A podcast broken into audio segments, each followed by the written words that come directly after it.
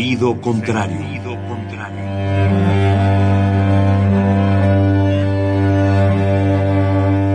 El Museo Universitario del Chopo presenta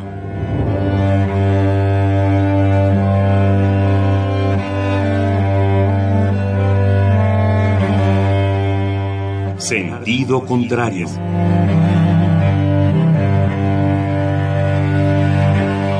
Una emisión de Marcelino Perelló. Producida para Radio UNAM, con la participación de Javier Platas.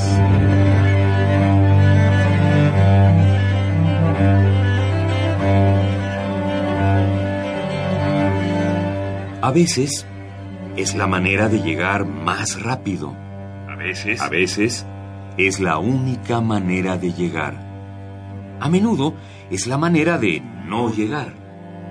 Y pese a todo, casi siempre es lo único que tiene sentido.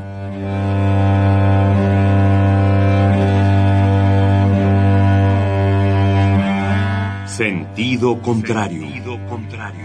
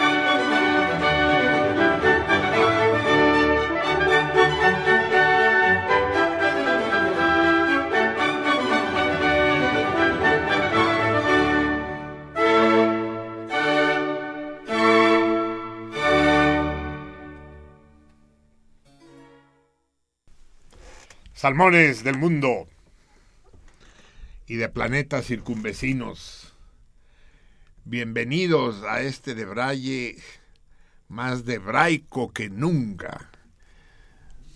Nos empezamos a escuchar justo a la hora en que hace apenas una semana dejábamos de escucharnos. Así que tomen la emisión de hoy. Ya saben que en qué sentido usamos nosotros el término emisión emisión, puede ser una emisión radiofónica, sin duda, puede ser una emisión de rayos gamma, pero hay otros tipos de emisiones. Uno de esos otros tipos de emisiones es la que corresponde al encuentro hebdomadario de los salmones. Emisión involuntaria, ¿te refieres? No, no, no necesariamente involuntaria. Hay, hay emisiones matutinas también, pero tampoco es el caso. Esta es una emisión nocturna y nada, es voluntaria de madres, no, no. ¿Emisión precoz será? no, espero, espero que tampoco sea una emisión precoz. Aquí estamos, no solo estamos los de costumbre, sino que el sector del cardumen que se encuentra en este lado de la onda hertziana, ha crecido notablemente. Este es un día de fiesta para todos nosotros. Sé que para algunos es más bien una fiesta fúnebre, porque el nuevo horario Los mata. les complica la vida. Pero para eso estamos en este mundo, salmones. No nos hagamos pendejos para complicarnos la vida. Una vida que no es complicada no es vida. Una vida plácida se parece demasiado a la muerte. Y nosotros queremos enfrentarnos a todos los avatares, no, atabares, perdón, Rebeca de Alba, a todos los atabares a la que la vida nos somete y este es uno de ellos. Es posible que este horario sea modificado en un porvenir no demasiado lejano. De momento, este no es el que escogimos nosotros, sino el que nos impuso la tiránica dirección de Radio UNAM, la tiránica y, cordial, amistosa y cómplice dirección de Radio UNAM. Las horas de empiezo y de, de, de- de término podrán variar, pero es las tres horas, esas, júrenlo, no nos las quita ni Dios.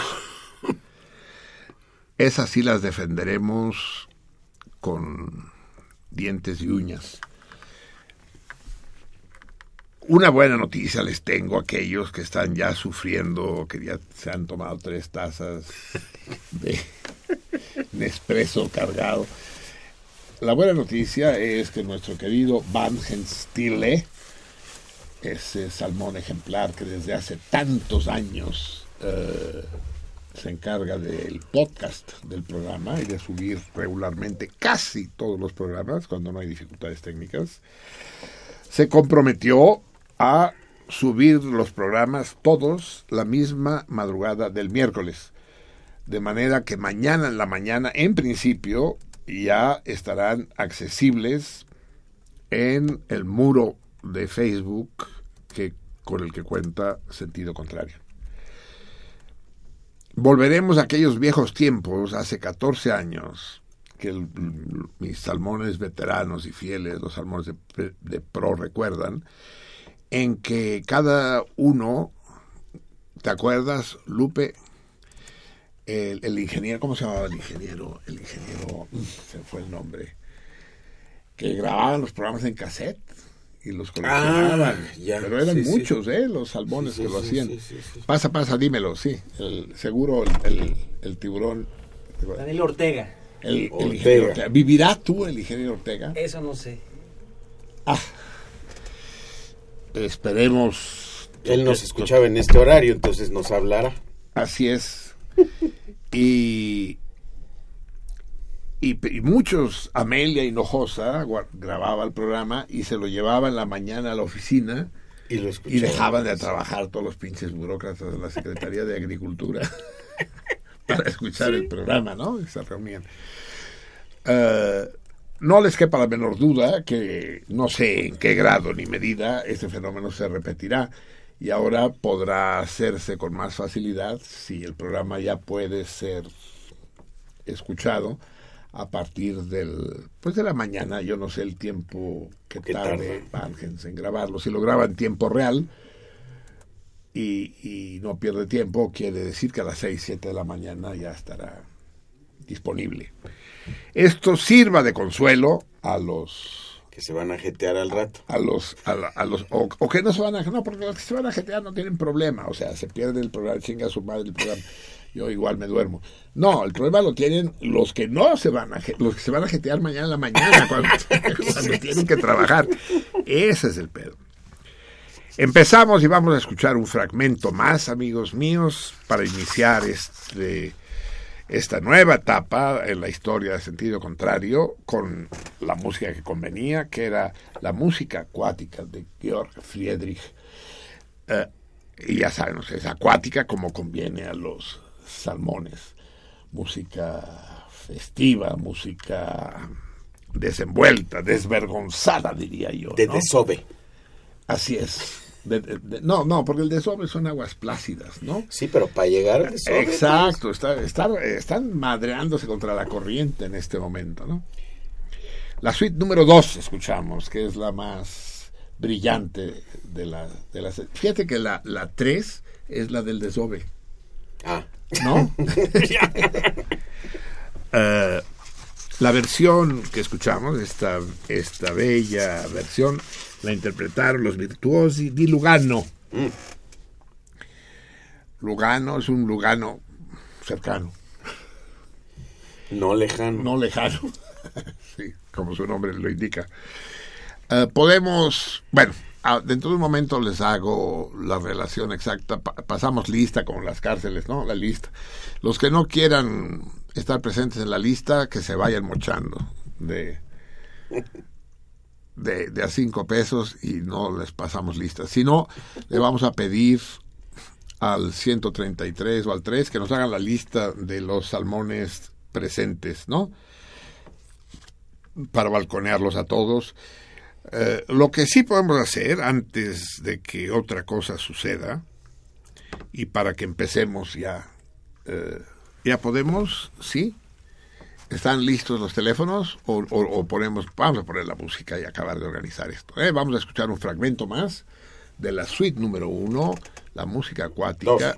la suite número dos, sí, eh, porque la uno están en el océano, están ahí dando vueltas a lo pendejo, no, la dos es cuando están remontando los rápidos y esquivando osos y gaviotas y, y, y- y Contra, que- que contra. queriendo llegar a echar la hueva lo antes posible, sí. Eh, entonces, ¿podemos escuchar donde nos quedamos? ¿Sí? Bien, seguimos con Georg Friedrich un momento más. No la podemos escuchar completa porque aunque el programa ahora tiene el doble de duración que eh, las- los anteriores, de todos modos también tenemos muchas más cosas que hacer y que decir.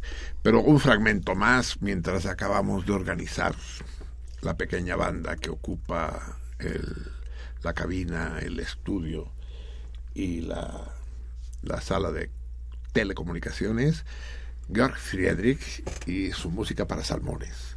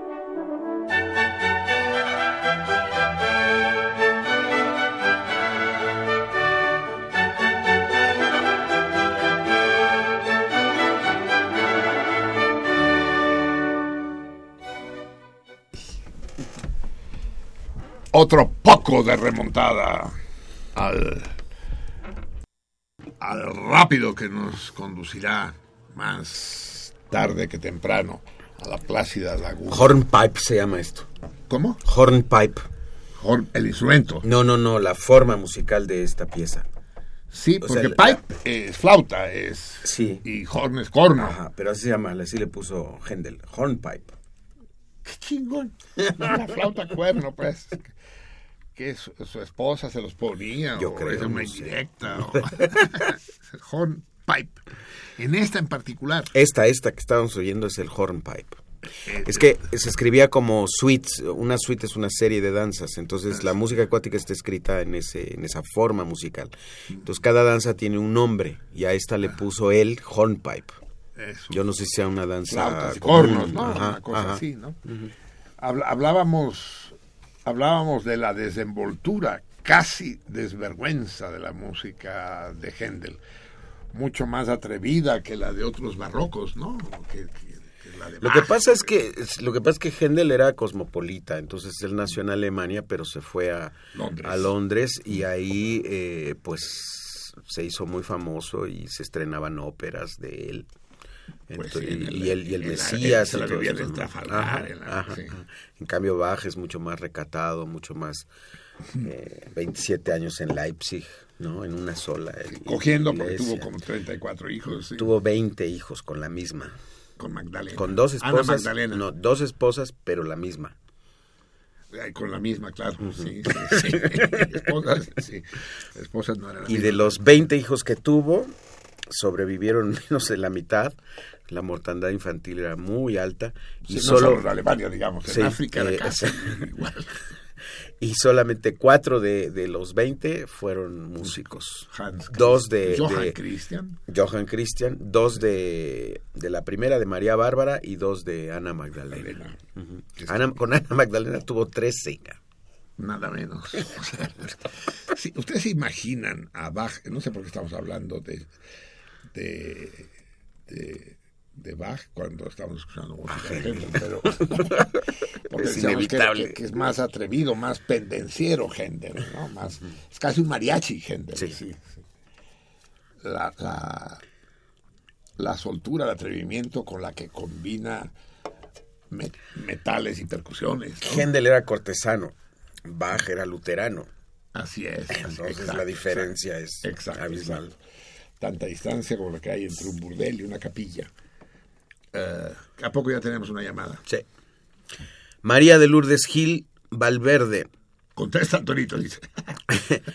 reportándome, los sigo siguiendo, los sigo siguiendo, dice, desde hace 14 años. Muchas gracias por todo lo que nos dan. Bravo, todavía ni siquiera damos el número de teléfono. Y ya, ya. pues, ya no lo damos, ¿no? pues ¿Para qué? no, ¿pa' qué? Ya es innecesario, ¿no? Bien. eh, vamos pues. Primero les voy a decir quiénes estamos aquí. No es el equipo completo porque nos vamos a ir turnando. Pero en este momento, en la producción, están el 133, el 3 y el tiburón que se incorpora de manera festiva, gloriosa y afortunada al equipo. Ah, mi Vica estará a cargo de la sección electrónica, no, también es electrónica aquella, pero de la, de la sección microelectrónica de la, De la- de, de- de la Secretaría de Comunicaciones y. Nanotecnología. La- de la nanotecnología, así es. Después, yo no sé cómo chingados están organizados allá afuera, pero están en aquel de Bray están Arián, el que ustedes conocen bien, la, la dulce Chloe, de las fundadoras de Sentido Contrario. Está Jorge René, este es un fichaje nuevo, Jorge René es Salmón, Radio Escucha también desde, desde el mero principio del programa. ¿Te acuerdas que nos hablaba pedo siempre del Jorge. René? no se le entendía lo que le decía. El gran Jorge René que toca eh, con los locos del ritmo cada semana Jorge René es una leyenda del rock mexicano. Y es una leyenda de sentido contrario, así es. Sí, sí, no es cualquier personaje. Eh, su Para los- hermana. Para los que, dicen que les gusta el rock. Así aquí es. tenemos a uno de los mero, fundadores. mero, sí, sí. Su, su, su encantadora hermana Adriana, Adriana Martínez, eh, que no es, no es que sea medio hermana, es media hermana. bueno, después discutimos la, La medianidad de la, la medianidad de la media, sí. Está el Pi, que todavía no sabemos qué chingados hacer con él, pero ahí lo tenemos, sí, en reserva. Está el gran, o sea, el Tecpaneca, Jorge Holguín. Llegó Hacía siglos que no lo veíamos. desde el corazón de Azcapotzalco, de la tierra de las hormigas. Llega, y, y claro, trae a sus dos guaruras. eh, eh, los el licántropo y Plaza, el licántropo ahorita se hace llamar así. Eh, nues- nuestro Dark, nuestro Darketo más cercano al corazón, y Praxedis, que lo viene. O sea, el licántropo viene cuidando a Jorge y Praxedis viene cuidando al licántropo. Eh, viene Juan Carlos, que a su vez viene cuidando a Adrián, Arián, perdón, Arián, Arián. Ya somos todos, ¿verdad? Sí. Y desgraciadamente en los controles eh, no ha habido renovación y sigue estando el maestro de maestros del gran Gerhard Suroden, al que pasamos a chingar porque a esta hora ya terminaba y ahora resulta que tiene que empezar. Dice, puta, estos, Joderse con nosotros. estas pinches ladillas. Pero, ¿viste que ha cambiado de color o se fue de vacaciones? Sí, Es por la hora. la hora. Sí. Estos son, estos somos. Obviamente, a, a la diestra del Dios Padre se encuentra el gran Xavier, Buenas Eh, noches. imprescindible desde siempre, pero cuya imprescindibilidad se materializó apenas hace un par de meses con el respectivo paréntesis del que hablaremos cuando sí se fue a hacer el tour por el corazón de Europa hace un par de semanas. Y aquí estamos. Ya les dije que la idea, queridos salmones, es retomar todo lo bueno de lo que tuvo aquella etapa de sentido contrario. Esta sería la quinta etapa, ¿no? La primera sería cuando duraba una hora, la segunda cuando duró dos horas, la tercera cuando duró tres horas, la cuarta cuando duró hora y media, digamos, y esta sería la quinta etapa en que volvemos a tomar las tres horas. No pierdo la perspectiva de que se alargue más aún esto, ya veremos cómo, cómo van las cosas. Eh, les recuerdo, y, y, no quiero ser pesado, pero no puedo recordárselos, porque en este día de fiesta no podemos perder de perspectiva que dentro de 15 días se eligen nuevas autoridades en la UNAM mm. y la suerte de sentido contrario pende de un hilo. Un hilo que esperemos que sea un catwood, ¿no? De esos que... ¿Cómo, ¿Cómo, se llaman los hilos que, usa, que, que, usan los pescadores? Eh? Alguno de los sabios que nos acompañan hoy me, nos lo sabrá decir. El catgut es con el que suturan las heridas los cirujanos, uh -huh. o saturaban, yo no sé, ya ni heridas hacen, ¿no? Porque todo... Sí. Todo es este como la nanotecnológico. Sí, exactamente. La paroscopía. Sí. Pero la paroscopía o lamparoscopía, la, láparo, láparo. láparo, láparo. Utilizan lámparas, pero es la paroscopía. Sí. Pero que el hilo ese del que depende la suerte del sentido contrario sea gruesecito, una... cáñamo. Sí, no, de esas sogas de alpinismo, ¿no? no, to, todo todo indica que no tendremos mayores dificultades, al contrario, que podremos hacer muchas más cosas de las que hacemos, para desgracia de ustedes. Muy bien, así pues, eh, cuando ya son casi las 12 de la noche, cuando ya es casi miércoles, eh, vamos a tener que interrumpir dentro de un momento porque no porque hayamos alargado la duración del programa dejaremos de ser patriotas y a las 12 en punto nos obligan a escuchar el himno. Lo cual, patriota siendo, déjenme decirles que es una soberana mamada. Porque eso de tener que escuchar el himno a huevo cuando no viene al caso es una manera de quemar el himno, de chotear el himno. De, de que caiga gordo. Sí, decir, ah, el himno, ya para ajustar los relojes. Bueno, cuando se ajustaban los relojes, ahorita ya ni eso, ¿no? Sí, a las 12 de la noche, entonces vamos a esperarnos para abrir teléfonos y Twitter al miércoles. Uh -huh. eh, pero sí les digo de antemano que estarán abiertas las líneas telefónicas. Tenemos dos con un mismo número que ustedes ya saben, ya recibimos incluso una llamada. Eh, el teléfono es el 5536-8989. El, el mismo de hace años. 5536-8989. Díganme a tres, ya que estás de pie, eh, tráeme un sándwich de jamón y queso. ¿sí? No. Sí saben el chiste ese, ¿no? De la esposa que está chingui, chingui al esposo. Ya que estás de pie, hazme un té de manzanilla, ¿sí? Ya, ya que estás de pie, saca a pasar al perro, ¿no? Ya, ya que estás de, de pie, eh, no te olvides de regar las plantas. Hasta que el güey ya está la madre, entra a la casa a gatas Y lo ve la esposa y dice, ya que estás de rodillas, sóplale al anafre, ¿no? Así, ya que estás de pie, cabrón. Eh, dinos quiénes están en el primer turno los teléfonos. Ve, ve y míralo. Sí. Si no los conoces, pregúntale su nombre. Y recibimos otra llamada. Néstor Belmonte dice, saludos en este nuevo horario. Marcelino, no, no contestaste las cartas que ha mandado, que no has contestado las cartas que ha mandado al apartado postal. Mucho éxito, Néstor Belmonte. Ahora veremos si es de las que tenemos pendientes aquí. Pero ya sabemos a ver, tenemos sí tres cartas atrasadas, más las que hayan llegado hoy, que todavía no tenemos al nuestro mapa, pero no está Néstor Belmonte. ¿Mandaste al apartado correcto? Tenemos un problema, sí tenemos un problema. No vamos a renunciar, esto sí se los advierto desde ahora, cuando todavía es martes. No vamos a renunciar al correo postal. Y no por necios, sino porque es una costumbre que creemos que debemos defender.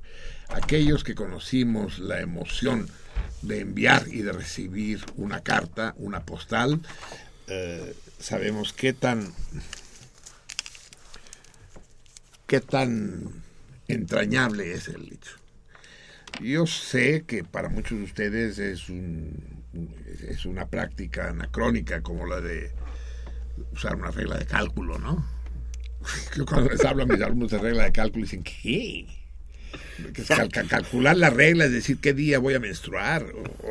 no, una regla de cálculo, un cálculo de la regla. Ah, yo sé que para ustedes eh, eso de ir, comprar un timbre, pegarse, salivarlo, pegarlo en un pedazo de papel y buscar un buzón y ponerlo es una práctica. Escribir la dirección correcta. Escribir la dirección correcta. Pero si a eso contribuye el sistema mexicano postal con, la desaparición de cartas, entonces las cosas se complican notablemente. Sin embargo, no vamos a renunciar. Eh, entonces, las cosas van a pasar así. Seguiremos recibiendo cartas. La dirección sigue siendo la misma. Apartado postal 21111, México, Distrito Federal. Eh, eh, es código postal... 21111. No, código postal eh, 0240 04, no, 0, 04 04020. 04020, exacto. 04020 es el código postal, que es innecesario, es una redundancia, pero que lo vamos a, a sostener. Escriban cartas. Eh, le vamos a dar prioridad a las cartas escritas. Las leeremos in extenso y además, para estimular y para que nos dé gusto, habrá un torito mensual especial para aquellos que participen por vía postal. Un torito, va a haber dos clases de toritos. Toritos difíciles y toritos encabronados. Los toritos difíciles son los que pondremos cada semana, cada martes. Y los encabronados serán los que pondremos solamente el primer martes de cada mes. Y que tendrán un mes para eh, que nos llegue la respuesta. Y evitaremos esa historia de que si llega después, pero trae el, sello de correos de antes, lo aplazamos.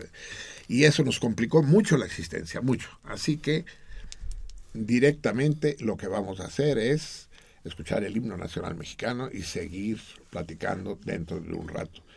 Aquellos de ustedes que lo consideren pertinente, pónganse de pie, los que no permanezcan tranquilos en sus lugares.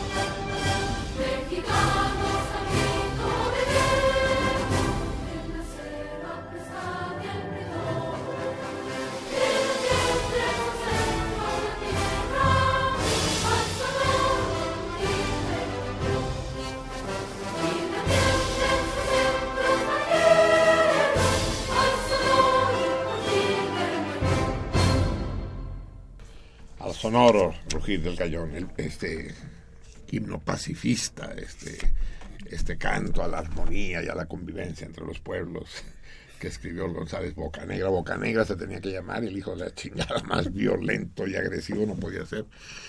Y tus templos, palacios y torres se derrumben con horrido estruendo. Dice, vale madres. En fin, eh, padre, padre himno, pero de tanto escucharlo, vamos a decir, ya. De hecho, una estación permisionada, y esto habría que discutirlo con calma, una estación permisionada no debería tener la obligación de pasar el himno. Era así antes, ¿verdad? No, nunca había sido así. No. Entonces, bueno, ¿por qué nos lo imponen ahora? lo que pasa es que Radio UNAM eh, siempre estuvo eh, al margen, digamos, automarginada en el sentido de no acatar eh, lo que lo que decía la, Por- la RTC, ¿no? Sí, que era la, la Dirección General de Radio, Televisión y Cinematografía. Ah, sí. ¿Por autónomos o por rejegos? Por las dos cosas. Por autónomos y por rejegos. Y, pero llegó aquí alguien que empezó a hacer las cosas al revés. Y bueno, ya se fue. Eso es. Entonces, Bien. Bueno, habría que retomar. En fin, ya es miércoles, amigos míos, es eh, la fecha que teníamos nosotros, ni la dije la fecha, ahorita la tengo que decir rápido, Ah, claro. porque el, el día de ayer fue el 12 brumario, Ah, eh, ya estamos en Brumario. castaña de agua, sí, y 12, ¿seguro? Bueno, sí, dice que, dicen que sí, sí, 12 brumario, eh, pero no puede ser. Sí, no, Hay- un error, Hay, eh, algo extraño. hay un error, querido 133. No, pues si, si acabamos de empezar el año, el- empezamos el año el 21 de septiembre. Sí, no pues. puede ser Brumario. Ah, no, el 21 de septiembre sí, cabrón, ¿cómo no? Ya se acabó, vendimiario. Estamos en brumario, a huevo. ¿Por qué, por qué, por qué estás echándole la culpa al 133 todo el tiempo? Pues No, es que no, no, no, no. no puede ser. 12, 12, 12 brumario, sí. Macra, castaña de agua. eh, es la castaña de agua. Ya que escuchamos los juegos de agua de Händel, queda bien la castaña de agua. Flores poco vistosas, mm, flotantes, hermafrodita, puta madre, no mames. Y tetrámeras, solo le faltaba hacer tetrámera a la pinche flor. sí. Y, ovario semífero. Es que, ¿por qué no escribes estas mamadas 133? ¿A quién chingados le interesa? Que, que, las... mejor explicaros qué es chingados son las castañas de agua y para qué sirven, si es que sirven para algo. Frutos nuciformes, o sea, que forma de nuez, coriáceos, con cuatro cuernos, putísima. Eh, Händel con los cuernos, estos con los cuernos. Son nativas de las regiones templadas de Asia y África. ¿Y a nosotros qué? las castañas de agua. Trapa. Es el único género. Las trapas. Eso fue el día de ayer, pero pues, no estaría mal que supiéramos qué día estamos hoy, 133. ¿Qué día es el 13 brumario? Hoy es Tupinambo. Ah, ese sí, el Tupinamba. ¿Llegaste a conocer el Tupinamba? ¿No? En, en, en Bolívar, sí. Uno de los Ah. cafés más, más clásicos de la, de la ciudad, de más abolengo, el Tupinamba. Y el Tupinambo, que es un árbol. Conocido popularmente como tupinambo, topinambur o pataca, es una especie de la familia Astaraceae, nativa de Norteamérica. Se cultiva ex- extensamente por todas las zonas templadas, por su tubérculo comestible que se consume como verdura de raíz y tiene una flor amarilla muy bonita que parece margarita. Tupinambo es una palabra muy hermosa, ¿no? Suena sí. una gitanjáfora, sí, Tupinambo. Pero, o Tupinamba, sí. Lo que yo no sé es, es, es qué hacían los revolucionarios franceses en el siglo XVIII poniéndole nombres de, de plantas norteamericanas a sus días. Pero bueno, será un homenaje a la revolución gringa. Bien, entonces, eh, a partir de ese momento ya están abiertas las líneas telefónicas porque vamos a recibir también llamadas telefónicas a partir a, través de las cuales podremos también recibir llamadas, eh, respuestas, quiero decir, al torito que vamos a plantear para el día de hoy. y que será resuelto hoy mismo y será sorteado el premio hoy mismo. O sea, pasadas las tres, porque con la puntualidad que nos caracteriza, no sé a qué hora vamos a terminar esta chingadera. Uh, sí, el teléfono, repito, es el 55 36 89 89. Si nos hablan no del interior de la República, esa pinche expresión me caga, con el interior, como si nosotros estuviéramos en el exterior, que somos ETs o qué pedo, ¿no?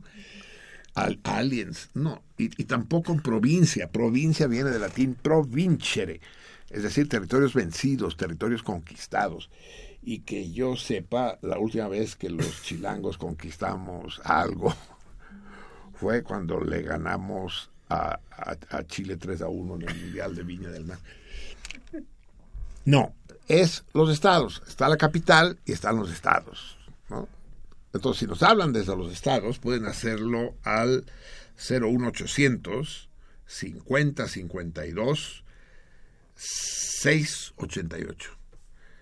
01800 50 52 688, Lada sin costo. Escríbanos Digo, no, que escríbanos, sí, sí escríbanos. Sí, ya, ya me hice unas bolas.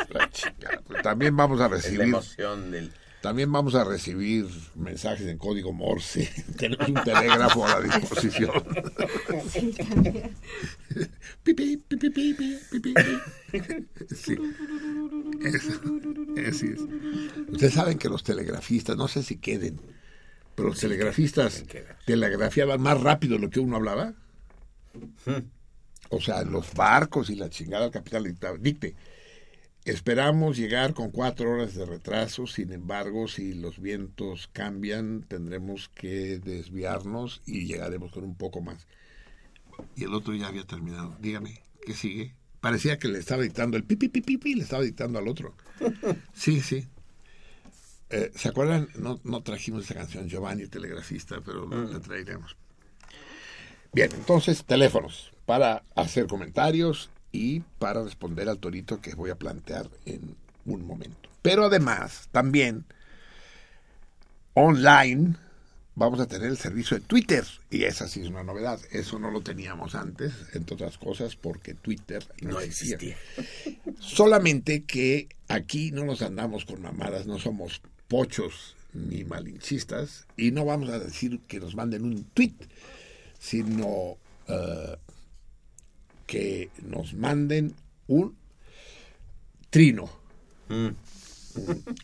Tu tweet en inglés es trinar. Lo que pasa es que en español dice estoy que trino, quiere decir que estoy emputadísimo, ¿no? Pinche expresión, pues los pájaros trinan bonito. Podemos decir trino o gorjeo, ¿qué te gusta más? Ah, gorjeo es muy bonito.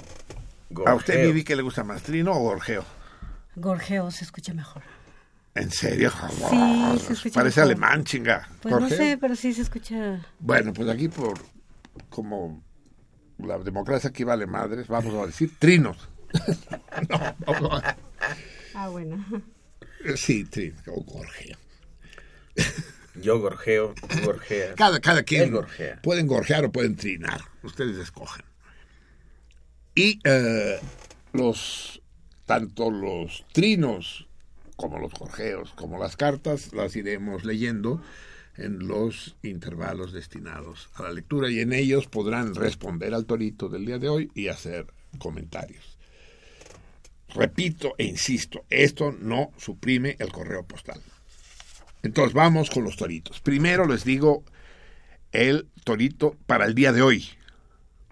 ¿Cuál va a ser el premio el día de hoy? Es una comida para cuatro personas en el uh, restaurante Umami de nuestro queridísimo padrino, uh, el Kim Jardy, cuyo contacto directo va a ser la Ariane, que en lugar de estar en los teléfonos está aquí de huevona mirándome. ¿Te, ¿Te echaron fuera? Hijos de su pinche madre. Ahí están Juan Carlos. ¿Hay otros? Bueno. Es que hay 10 aparatos, pero no más. Arián va a ser nuestro contacto. Entonces le informas, ¿no? Al Kim que, que quién, quién va a ser el ganador el día de hoy. El restaurante de Kim Jardí es el Umami. Umami es el célebre cuarto sabor, el quinto sabor, ¿verdad? quinto sabor, sí. Normalmente en la gastronomía mundial se distinguían cuatro sabores básicos a partir de los que son el dulce, salado, ácido y agrio. Dulce, salado, ácido y agrio. No, amargo. ¿eh? Dulce, salado, amargo y ácido. Yo dije agrio, ¿verdad? No, no, amargo. No, no es agrio, no. Es que decimos agridulce y es... eh, sí. ¿El, ¿El vinagre qué es? Ácido. ¿no? Ácido, sí. Sí. Pues bien, los japoneses encontraron un quinto sabor y esto es un misterio cómo obtenerlo y lo llamaron umami, que en japonés quiere decir algo, pero ya a los que ganen el Kim Jardi se los explicará. El Kim Jardi va a cocinar especialmente para ellos, para los ganadores. Eh, Sí, poca broma. ¿eh? De manera que tienen, ahí sí, el único problema es que tienen que decir qué día y a qué hora van a ir de antemano para que esté presente el Kim y les, les, les cocine. Eso es para los ganadores del torito de hoy. Y el torito es el siguiente. Afíjense. Eh, por muchos es considerada la película más extrema, más dura jamás filmada. Para muchos es considerada la película más dura, más extrema jamás filmada. La película comercial, que quede claro, que se exhibió en cines.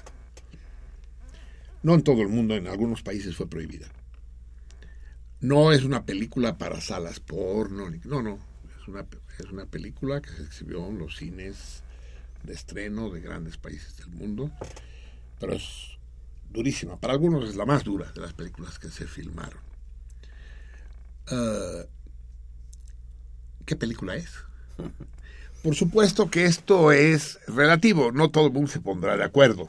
Hay muchas películas duras, pero la que de las que le estoy yo pidiendo el nombre hoy es una película que está relacionada con la fecha de anteayer.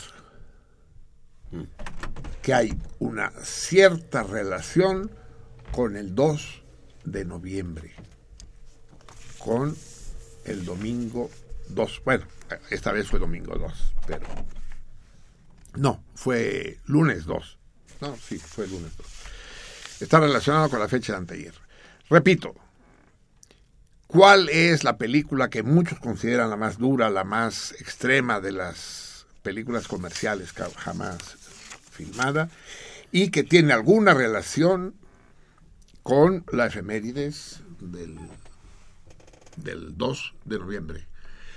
Respóndanos al teléfono 55 36 89 o bien, y aquí viene la novedad, escríbanos al Twitter, que en este momento está atendiendo mi Vica, que es arroba la guion bajo salmoniza. Ay, qué bonito. La La salmoniza. salmoniza. La guion bajo salmoniza. Arroba guion bajo la salmoniza. Por cierto que eh, descubrimos que existe en Twitter eh, un hashtag Sentido contrario. sentido contrario. No. Sí, pero, pero es que realmente tendría que ser, cabrón, la jornada. El jefe de redacción de la jornada, ¿cómo se llama? Ustedes saben, díganme. Asómense, Juan Carlos, eh, Chloe. Josecho, No, Andrés Ruiz, no. No, Hernández, algo así. Luis Hernández. ¿Quién? Luis Hernández Navarro. Luis Hernández Navarro, sí. Es el jefe de opinión. Es el jefe de opinión, eso es, Luis Hernández Navarro, sí. Sí, porque Ah. Juan Carlos Sí, sí, sí. Y, y Chloé se, se emanciparon, se liberaron de la tiranía, ¿verdad? Ah, él no, él, sí- él, él sigue de esclavo, solo tú te liberaste a huevos, siempre, las mujeres siempre han tenido más huevos que los hombres, sí. El caso es que, ¿cómo se llama? Juan Hernández Navarro. Luis. Luis Hernández Navarro tiene un hashtag que se llama sentido contrario. Es decir, ¿qué pedo, cabrón? O sea, o es falta de imaginación, o es falta de cultura, o es ambos. ¿No? Es decir, porque no, si no conocía que existía un programa de radio, si siendo jefe de opinión de la jornada no sabe que existe un programa de radio que se llama Sentido Contrario en México, está muy jodido. No, y siendo- Y si sabiéndolo le pone sentido contrario, peor. madre, O sea, no sé sí. qué es peor. En todo caso, no hay confusión posible porque su sentido contrario va pegado, no tiene espacio. Y el nuestro sí, nuestra, nuestra página de Twitter se llama Sentido Contrario, separados. Pero ustedes no necesitan saber el nombre, es decir, el, eso es el usuario. El, No, el usuario es Arroba la salmoniza. arroba la salmoniza. A partir de este momento el Twitter ya está recibiendo sus comentarios, trinos. sus gorjeos. Eso es. Bien, Sus pitidos. ya saben cuál es el torito para el día de hoy. Lo repetiré algunas veces más en lo que nos queda del programa, que cada vez es menos, puta, menos mal que tenemos tres horas, cabrón, porque ya nos echamos tres cuartos de Y hora. ya llamadas, Y ¿eh? todavía no empezamos. Eh, ahora va el torito mensual. Este torito eh, es válido para todas las cartas que lleguen antes del primer martes de diciembre, que va a ser qué día, primer martes de diciembre, Vika. Uno. Es, ¿Es martes primero? así es. Martes primero. Entonces, todas las cartas que lleguen en noviembre van a participar y ese tiene un premio más cabrón, que es una litografía policroma de ya saben quién, ¿no? Nuestro, nuestro ángel ah, protector, Gabriel Macotela. Una litografía numerada y firmada por Gabriel Macotela. Poca cosa, poca broma. Ese va a ser el premio para el torito, que es el siguiente. Fíjense. Fíjense. en- Ahí les va. Y no se me hagan bolas. Este torito lo estaré repitiendo todos los martes hasta, hasta el último martes de noviembre. Eh, la pregunta es la siguiente. Una de las batallas más brutales que recuerda la historia de la guerra es la batalla de Stalingrado, el sitio de Stalingrado, en la que se enfrentaron, como ustedes saben, soviéticos contra alemanes. Para los alemanes era vital la toma de Stalingrado, que es una ciudad sobre el Volga y que abría la puerta del Cáucaso y por lo tanto al petróleo y al gas de los soviéticos. La batalla duró eh, cinco meses. Imagínense una batalla que duró cinco meses. Hubo pocas de esas batallas en la Segunda Guerra Mundial porque el uso de la aviación y de los tanques había acabado con la táctica de las trincheras que dominó la Primera Guerra Mundial. Las grandes batallas, como la batalla del Somme o la batalla de Verdún, fueron más largas. La de Verdún duró prácticamente un año. No estoy hablando de una guerra, estoy hablando de una batalla. Eh, en, en Verdún, por ejemplo, los ingleses perdieron, murieron 30.000 ingleses el primer día de la batalla. 30.000 ingleses. Al final, al final de la batalla habían muerto un millón de soldados de ambos bandos. De la batalla estoy hablando. Stalingrado fue la peor de la Segunda Guerra Mundial, porque ya no había eh, en general batallas de larga duración. La cosa fue así. Los, los alemanes llegan, atacan, entran en Stalingrado y se arma la batalla dentro de la ciudad, casa por casa, calle por calle, cuarto por cuarto. Uh, los, los alemanes toman la ciudad, cercan la ciudad, la toman, pero los soviéticos dentro de la ciudad no se rinden. Entonces llegan los soviéticos, llegan a su vez y rodean a los alemanes. Las tropas del general Chuikov, al mando del sexagésimo segundo ejército, pone en sitio a los alemanes que tenían en sitio a los soviéticos que ocupaban Stalingrado. Uh, el sexto ejército alemán, uh, comandado nada menos que por el célebre general Friedrich Paulus, uh, resistieron pues seis meses. Todo esto empezó en octubre del 42 y no se acabó sino hasta febrero del 43.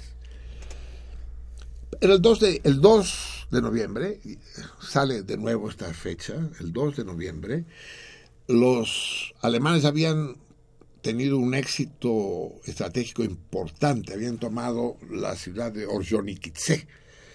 Sergei Orjonikidze eh, fue uno de los grandes revolucionarios rusos, georgiano el nombre los indica, eh, que acabó suicidándose. Posiblemente se suicidó para que no lo fusilaran. Se suicidó para no morir, o ser mejor, se suicidó para que no lo mataran en las grandes purgas que se produjeron en esos años en el régimen soviético. En todo caso, la ciudad en honor de Orjonikidze seguía ahí, de Sergei y el 2 de noviembre del 42 el gran triunfo alemán fue la ocupación de la ciudad. Entonces la pregunta tiene que ver con esto. Hubo un edificio en, en Stalingrado que nunca cayó en manos de los alemanes. Era un edificio alto, de cuatro pisos, y desde la azotea del cual los, los soldados soviéticos radiaban a la artillería que estaba desde el otro lado del Volga las posiciones de los de los nichos alemanes para que los pudieran bombardear. Resistieron heroicamente. ¿Cómo se llamaba este edificio? ¿Cómo se llamaba el edificio en la ciudad de Stalingrado que nunca se rindió? Escríbanme al apartado postal 21111 de México, Distrito Federal. Código postal 04020. Uf, qué inicio más complicado. Tenemos un par de llamadas. No, tenemos, Tenemos varias más. llamadas. Vamos a ver qué es lo que nos dicen. Y tenemos algunos tweets también, ¿verdad? Así es. Vamos a empezar por las llamadas. Julia Leticia Ménez Nava, Uy, reportándome. Julia Leticia es de las más activas en la página de sentido contrario y publica cosas preciosas, padrísimas. Reportándome al programa en este nuevo horario. Llegué a dormir un ratito para aguantar todo el programa. Bueno, O sea, ¿se está durmiendo la fórmula. No, ahorita ya debe estar despierta. Abel Sosa, mi querido Uy, Abel. el gran Abel. Este sí es de los veteranos. Esta estuvo en la batalla de Stalingrado. Para decirle a Marcelino y a Platas que aquí sigue delatoso escuchando el programa a partir de las 11.30. Los felicito por la buena transmisión de la nueva planta de AM. Eso, díganos si, si, si se nota alguna diferencia, chingada. Sí se o nota, sea, se es como el marido le dice, ¿se nota que estoy tomando Viagra, querida? Y dice, pues te diré. díganos si la nueva planta está sirviendo de algo. Juan Pablo, saludos desde Oaxaca al maestro Marcelino y al maestro Platas. Saludos a todo el staff de Un Salmón de hace 12 años. Vientos, 12 años, o sea, es un recién llegado. pues. Estela Camacho, el maestro Marcelino es vulgar, prosaico y groserote, y por eso me encanta el programa porque soy igual. Tengo deseos de conocer a Marcelino, soy radioescucha de Cuautitlán, Izcalli. Salmona, Salmona, Pues, no radioescucha, Salmona. pues tú dirás cuándo chingados nos vemos, pinche vieja, órale. Eh, Néstor del Monte, Ah, ¿es participación. el que estaba protestando? No, creo que es Belmonte, ¿no? Ah, aquí dice Del Monte, Eh. pero debe ser Belmonte. Es Belmonte. Sí. Sí. Ah, sí. Bueno, dice participación del programa, saludos a Marcelino y bueno, contesta el Torito. Voy a poner acá los que contestan. Primera respuesta al Torito, deberíamos darle un premio, ¿no? Ajá. Otra vez Julia Leticia Menes contesta el Torito. Eh, Alma Fernández, ay, saludos al querido Javier Platas y al admirado Marcelino Perello. Sigo fiel escuchándolos. Yo Saludos, preferiría Alma. ser, preferiría yo ser el querido y que tú fueras el admirado, cabrón. Bueno, ya ves. Pero ya, no, ya así ves. nos tocó el repartimiento, ¿no? Las almas. Así es, las, la- las almas. ¿Cómo, ¿Cómo va la canción esa, el bolero? No me acuerdo. ¿Cuál? Bien, esos Del de alma. dos almas que, que han querido ser dichosas. Ah, ya, pues, tenemos una memoria digna. Sí. Te, te informo, no sé si lo sabes tú, pero la fisiología explica que nuestra memoria es bastante peor hoy que la de hace 14 años. No, ¿De ninguna manera? no. No, pues, ¿cómo Ahora tenemos más información. Eh, por otro lado, tenemos algún Twitter también. ¡Uy! ¿Qué dije? Carajo. Tenemos algún Trin. Gorgeo, va. Gorgeo. Gorgeo, digamos Gorgeo esta vez. Ok, eh, nos escribe Oscar Bell. Y, A Oscar eh, Bell también, el gran, gran tuitero, gran gorjeador. Ok, manda saludos a Marcelino y a todos en cabina. Y responde al torito. Muy bien. ¿Lo digo? No, No, la respuesta Ok. jamás. Bueno, pues él, la, ya la dijo al público, pero bueno. Ah, porque la dis, ya todo el mundo puede ver eso, ¿verdad? Así es. Bueno, pero no se sabe si es bueno o no. Exacto. O sea, que lo Ok, diga. y también nos escribe Alberto Heredia. Eh, dice, saludos al maestro Marcelino Pereyó, enhorabuena por el, por el nuevo horario. Esto. Eh, Dimnos, Gerhard, ¿se está oyendo bien la voz de la Vica? Porque tiene que estar... vo- Es que saben ustedes, Radio UNAM, la Universidad Nacional Autónoma de México es el alma mater. O sea, hay un ambiente aquí de cordialidad, de, sinceridad, de inteligencia compartida, pero sobre todo de honestidad. O sea, aquí no hay, no no tenemos ninguna aprensión, ningún miedo de que alguien haga algo indebido. Por eso no entiendo por qué la pinche lap tiene que estar encadenada al escritorio. Entonces, como la lap, pues aquí no hay ladrones. ¿Verdad, tiburón? En, en esta radio no hay ladrones, como diría el Alberto Isaac. Entonces, ¿por qué encadenan la lap? ¿Eh? ¿Por qué la encadenan? ¿Cuántas veces nos robaron la aguja del tornamesas? ¿Se acuerdan? Ya lo podíamos poner. Vamos a volver a Oye, escuchar. Marcelino, eh, Marcelino, ¿quién crees que llamó? eh, Peña Nieto. El ingeniero Ortega. ¡Oh, no! Eso sí es una fiesta. Eso sí es una gran fiesta. Te dejo el honor de que lo digas. Lupe Sánchez Nieves. Dios Me da Lupe, mucho Lupe. gusto oír el programa. La Lupe, a estas horas se está. Se está malpasando nuestra Lupe. Increíble, Lupe. No sabes qué emoción para mí y para todo el cardumen saberte al pie de la bocina, del altavoz a estas alturas. Tenerte a ti ahí hace que este programa eh, sea otro, otro al que sería si no estuvieras tú escuchando. Me da mucho gusto escuchar el programa, aunque sea tarde, con mucho público, Los Salmones. A todos un gran abrazo y un beso. Todo mi amor es un gran programa, dice Lupe. No, lo malo es que Lupe nos quiere, entonces todos sus elogios se devalúan, ¿no? El, el- el corazón es, es el, el traidor del alma. Fabián San Román, un saludo a todos. Mi madre y yo siempre los escuchamos, contesta el torito. Un beso a la mamá de Fabián y un abrazo para él. Ok, eh, también nos escribe Mezcalina También me gustó.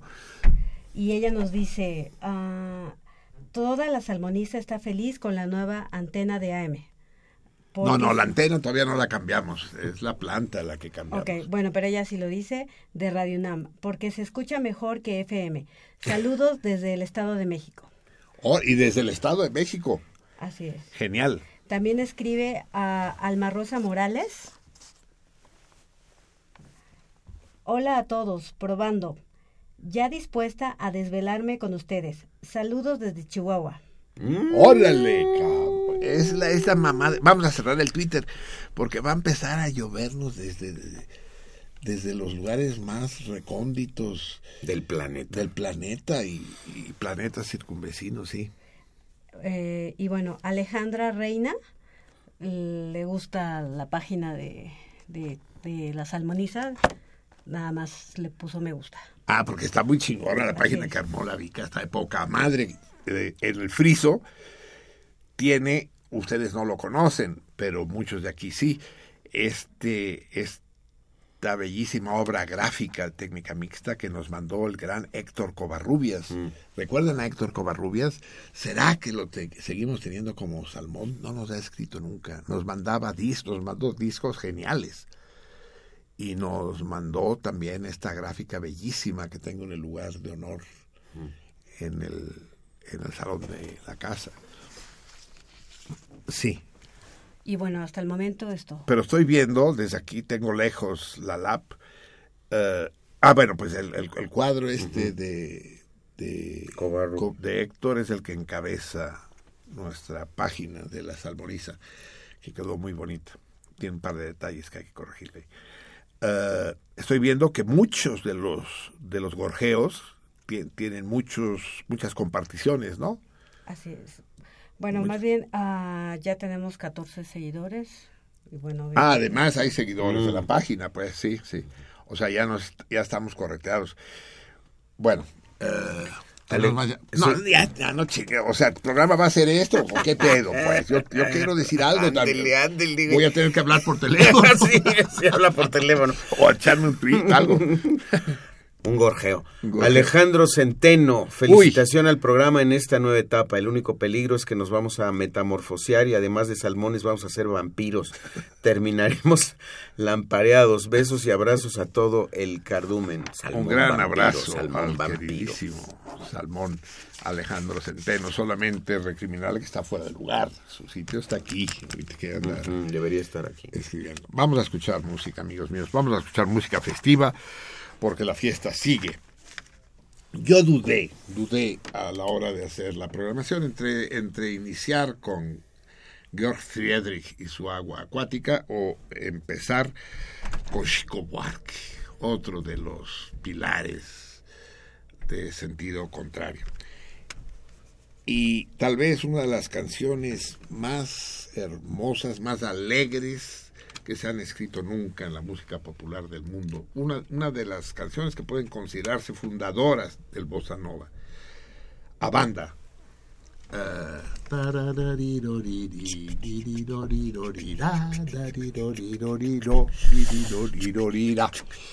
eh, no se las traduzco porque vamos a traducir otras cosas más adelante.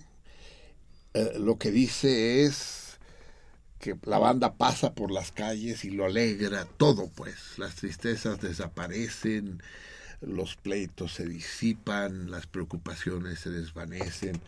La muchacha fea se asoma a la ventana convencida de que la banda toca solo para ella. Pero la banda pasa y se va. Y se quedan las calles, las habitaciones, la gente cansada sola, vuelve a la rutina. Esta fue la canción que hizo Chico Buarque, Chico Buarque.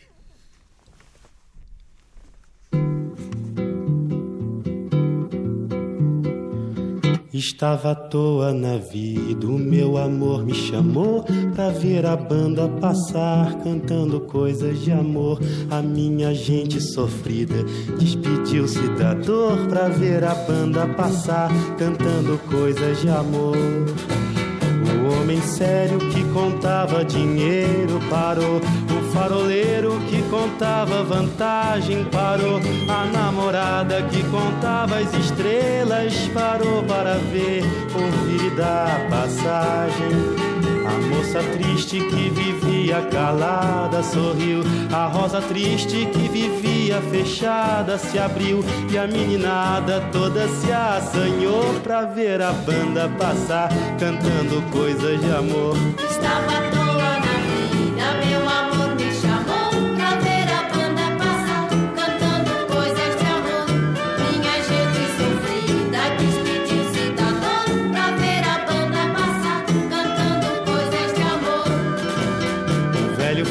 se esqueceu do cansaço e pensou que ainda era moço pra sair no terraço e dançou. A moça feia debruçou na janela, pensando que a banda tocava pra ela. Marcha alegre se espalhou na avenida, insistiu. A lua cheia que vivia escondida surgiu. Minha cidade toda se enfeitou pra ver a banda passar, cantando coisas de amor. Mas para meu desencanto, o que era doce acabou. Dudu tomou seu lugar depois que a banda passou. E cada qual no seu canto, em cada canto uma dor. Depois da banda passar, cantando coisas de amor. Depois da banda passar, cantando coisas de amor. Depois da banda passar, cantando coisas de amor. Depois da banda passar. Depois da banda passar cantando coisas de amor. Ha! Chico. Ya les conté, ¿no? Que Chico y yo huimos de nuestros respectivos países de América el mismo día, el 6 de enero de 1969. Y nos hubiéramos encontrado, solo que yo fui a París y él se fue a Roma. Tenemos exactamente la misma edad. Gran Chico, otra música festiva. No toda la música que escucharemos hoy será festiva, porque no todo es fiesta en este mundo y aquí todo se va reflejando. Eh, vamos a recordar tantito que este lunes regresamos al calendario gregoriano, traemos un pedo entre estas dos madres, sí. Y recordamos que el 2 de noviembre es el clásico Día de Muertos. Día de Muertos desde el punto de vista cristiano, pero de alguna manera, de alguna manera sincrética, es también el Día de Muertos según la tradición Prehispánica. indoamericana. No digamos nunca prehispánica, porque eso es darle un papel a los hispanos que no merecen. O sea, como si los hispanos marcaran alguna diferencia. La cultura indoamericana sobrevivió con, con, con- con- con muchos trabajos, sobrevivió y dura hasta nuestros días, maltratada, jodida, trepada a las montañas. ¿eh? Marginada. Pero eso de decir el mundo prehispánico, ¿no? Por supuesto que representó un sismo, aquel, aquel genocidio, aquella catástrofe que se les vino encima. Pero hablemos sin, sin, sin prudencia de la, de, la, de la cultura indoamericana o mesoamericana, si ustedes quieren, cuando estaba en su esplendor, como ustedes quieren. En todo caso, parece ser que el culto a Tecuantecutli, no, ¿cómo, ¿cómo se llama el dios de la muerte? ¿Cómo? Ah, Mictlán Tecutli. Mictlán, Mictlán Tecutli, eso es Mictlán Tecutli. Es que, que yo aprendí náhuatl de niño, ¿saben? Y a lo largo de los años, la falta de uso, ¿no? Tlacagua, Mictlantecutli, ¿no? El culto de los muertos. Y ¿Cómo me gustaría saber mitología? Mitología mexica, Azteca. sí. Azteca, sí. Muchísimo me gustaría. Y no la sé. Sé cuatro cosas, ¿no? Al menos tanto como sé, sé, sé mucho más. Y eso nos pasa muchísimo. Sabemos mucho más de la mitología griega o romana. Y ya no hablemos de la cristiana que de la propia, ¿no? De la, es terrible. Entonces, cosas porque es muy complicada, ¿eh? Es mucho más complicada. Todas las mitologías son complicadas, pero la, la mitología, las mitologías indoamericanas, la mitología azteca y maya son muy, muy complejas. El rollo de la Coyousautli, yo todavía no sé qué pedo, por qué, qué bronca hubo con su hermano Huitzilopochtli, por qué la madreó de esa manera, cabrón. Porque la desmembraron. Así es, ¿no? Qué historias más hermosas y complejas, sí. Pues bien, lo que les quería decir es que existe esta tradición que de alguna manera ya existía y los católicos, los cristianos, se apoderaron de la tradición como hacen siempre y eh, conmemoraron el Día de los Santos Difuntos. Yo tengo que averiguar y les pido a, mis salmones me ayuden si la festividad católica de los santos difuntos ya existía antes de la conquista de América o es posterior. ¿Eh? Eh, yo sospecho que no, yo sospecho que lo, lo de aquí. La Navidad también la secuestran los católicos, puesto que es el solsticio de invierno y las fiestas saturnianas. Eh, y el San Juan es el solsticio de verano y, y, y la Pascua es la primavera, el equinoccio de primavera, en fin. Agarran fiestas paganas, paganas según ellos. Pagana quiere decir que no es católico, ¿no? Y se las hacen suyas. El, el Halloween es también para ellos una fiesta pagana, pero también la asocian a, a- la misma fecha.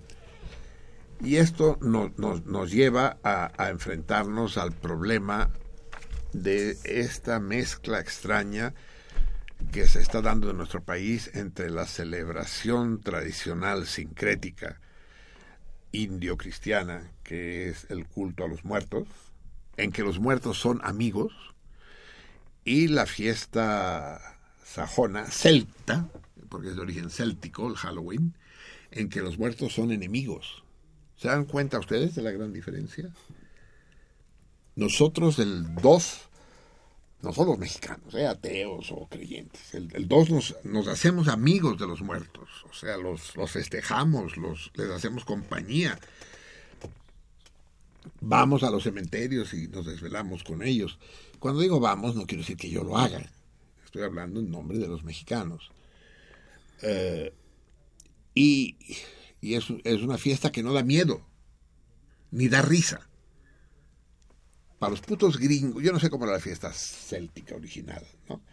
Pero a los gringos les da miedo y les da risa. Y esta madre a mí me parte. Yo estuve discutiendo con mi hermana. Mi hermana, la que, a la que operan mañana, puta. Ojalá no nos esté escuchando desde el hospital, la queridísima Marcé.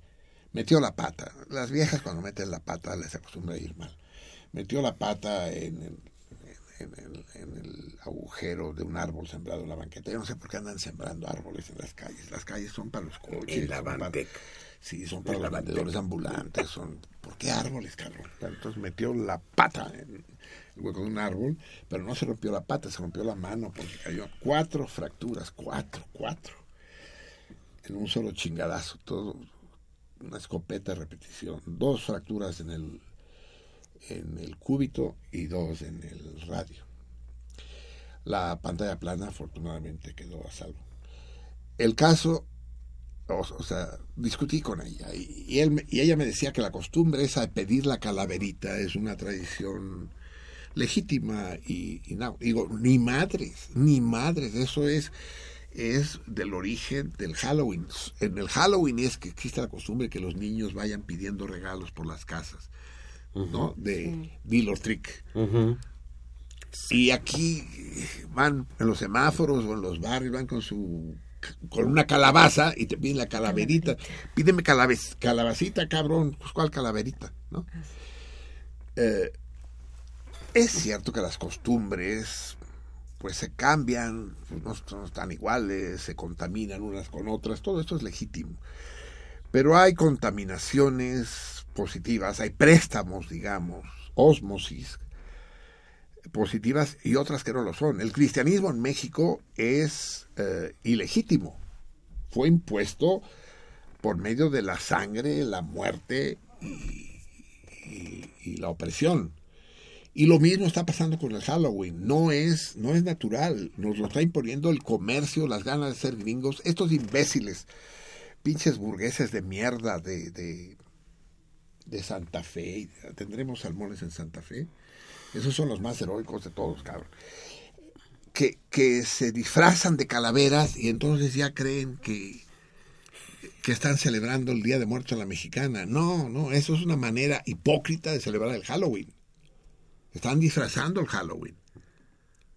Disfrazarse de calavera es como disfrazarse de, de, de monstruo, ¿no? De, de, Mm, de de zombie. De zombie, ¿no? Y los zombies no tienen nada. Es, estas ofrendas en las que se ponen calabazas son una mamada. En las ofrendas me estaban diciendo que sí es común usar el dulce de calabaza. Ah, pero es otra cosa, la calabaza en tacha es otro Así asunto. es, ¿no? Es, es distinto. Y el cempasúchil es color calabaza. Y, y- y el polo de, del Gerardo también es color calabaza. No, ese es salmón. ¿Es color salmón? Sí, es salmón. Es que fíjate que los salmones ten- tenemos la carne como calabaceada, cabrón. ¿No? Sí, está cabrón. Tendríamos que. Lo único que me gusta del Halloween es que es menos religioso, ¿no? Que es más pagano, más eh, laico.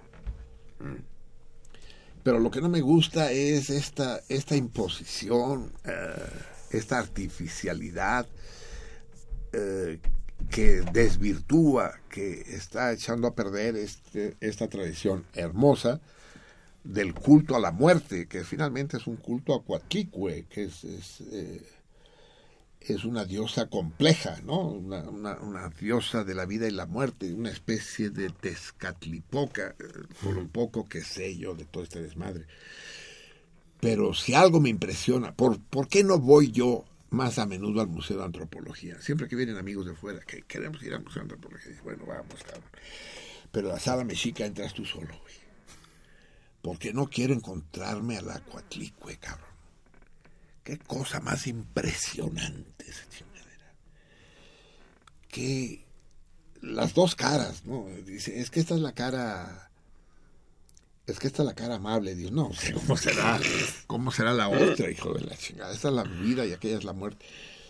Qué cosa la cuatlicue. Ustedes saben que la cuatlicue eh, la desenterraron, eh, estaba en el Zócalo y en el siglo XVIII haciendo no sé qué obras, la desenterraron y la pusieron ahí recargada contra alguna de la- en los portales. Y en las mañanas aparecían ofrendas, aparecían veladoras y ofrendas. O sea que en el siglo XVIII todavía, lo que decíamos de la cultura iberoamericana, todavía había el culto a Coatlicue. Ni, ni Virgencita de Guadalupe, ni qué mamadas, Coatlicue. Nuestra madre es Coatlicue, cabrón. Así como la ven de impresionante, esa era. Entonces decidieron nada menos que enterrarla de nuevo, cabrón. Esos son los españoles, para que entiendan ustedes qué pedo con los españoles. La enterraron de nuevo. Y no la desenterraron, sino ya con el México independiente, pero la escondieron ahí por eh, en San Ildefonso, creo. Hasta que en el Museo Nacional de Historia, en el antiguo, ahí se exhibió por primera vez. Eh, en todo caso, la celebración del 2 de noviembre en México es compleja. Es, no se ha producido el sincretismo que se produce con la Navidad y entran en conflicto dos cosmovisiones muy distintas, no solo distintas, sino que opuestas. Y, y no puedo no ver en la celebración del Halloween y sus zombies una especie de traición al hinchista. Lo, di- lo digo con todas sus letras. ¿eh? Eh, eh, que disfracen de monstruo a su chingada madre. Y recuerden a los muertos, homenajeen a los muertos. Y al homenajear a los muertos, homenajeen la idea misma de la muerte. Amigos, eh, tenemos más llamadas. Tenemos es que llamadas. si no me agarro yo los huecos que me dejan, sí. María, dice Malú, debe ser María de Lourdes Malú, Peláez. no, Malú Peláez, como Claro. no, hombre, Malú, Malú es Malú, no, ni María de Lourdes, Malú de Puebla, la gran Malú. Un abrazo. pinche madre, nos tiene abandonados, cabrón, ni ha venido a México, ni nos ha escrito. Bueno, no, le, no leas el mensaje de Malú, no, no, ¿No? no, no se lo merece. Le mandamos un abrazo, tampoco. Órale, el abrazo, sí. Bueno, Di qué dice, nomás, nomás de nomás por- un abrazo apretado para todo el equipo. Lo seguiré escuchando. ¿Será? Ni te creo, pinche malo.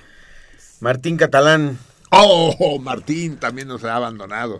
un saludo a la banda Otro que tenía que estar aquí. Sí, aquí tendría que Se estar. pone Sí, tache. sí, Sí. Lo extrañamos. A ver, del lado de la nanoelectrónica que tenemos. Bueno, nos vuelve a escribir Beto Pixies y nos dice... ¿Que ya nos había escrito Beto Pixi? Sí, Sí. sí, pero dice, repitan el primer torito. Tuve que entrar al baño y no alcancé a escuchar. No, mi hijo, no, pues te chingas, güey. Pero esta se tienen que tomar precauciones o te compras unos audífonos con el cable suficientemente largo. o te, o te- Llevas el radio. o te llevas el radio al baño, sí. Alma Morales... Espérate, espérate, espérate, antes de darle paso al Alma, la querida Alma, también muy activa en la página. El primer, ¿Cuál es el primer torito tú? ¿El, el mensual o el semanal? El semanal. El semanal. Eh, eh, denme el nombre de la película que es considerada por muchos la más dura, la más extrema de cuantas se han filmado. Película comercial. Eh, puede haber varias consideradas así, pero esta, yo la considero así, entre las que yo he visto, de las que yo sé. Pero además que tiene alguna relación, alguna relación con lo que acabo de hablar en este momento. Es decir, no, no con lo que acabo de hablar, no, con, en particular con el 2 de noviembre. Ah, bueno, Alma Morales eh, manda saludos a Lupe. A nosotros, ¿no? Mm, ya había mandado saludos. Ah, bueno. Ah, luego escribe Caxbo 7. Cachbo, otro, otro salmón antiguo como él solo. Ok. Gorjeador. O sea, órale, Twitter es gorjeo, pero ¿y Twitter? Gorjeaduría. Oh, sí, ¿no? Pues sí, ¿no? Sí, porque trinaduría tampoco es demasiado. sí. Responde al torito y manda saludos al maestro Platas y a Marcelino Perelló desde Zapopan. Ah, O sea, el maestro es él. ¿Y yo qué soy? Puso Uroboro. ¿Uroboro? Uróboro. Sí, Uróboro tiene como seudónimo Marcelino Perello. Vamos a retomar en este momento cuando son las 12 de la noche con 52 minutos de este 13 brumario. Ya sabemos qué día es el 13 brumario. Sí, te dije hace rato el... A ver, espérame. Ah, el Tupinamba, sí, sí, sí, sí. Tupinambo. Tupinamba, sí. Ah, pero no, antes de- de dejar el Día de Muertos, vamos a leer un par de calaveritas que nuestros salmones eh, hicieron llegar a través. Ya saben que no leemos, eh, que no quiero que se cruce la, la, la extraordinaria, la excelente página que tenemos en Facebook, que se interfiera con el programa. O sea, que se comenta el programa en la página de poca madre y que comentemos aquí lo que se dice en la página también, pero que no se confunda una cosa con otra. Ya está bien de sincretismos, ya ven a dónde llegamos. El gran Eliseo, que es ¿cómo se llamaba Eliseo antes? Perito. Perito Pe- responsable. El perito responsable de obra Edomex. Así es. No sé por qué se cambió el nombre, estaba de poca madre. Es el perito responsable de obra Porque el. Facebook lo obligó. Por sí, Sí, que. Facebook lo obligó. Sí. porque andan diciendo mamadas y los corren y la chingada. sí. Eliseo, el gran Eliseo que ya nos visitó aquí, manda la siguiente calavera. Esta la leo yo, la lees tú. Como tú quieras. Léela.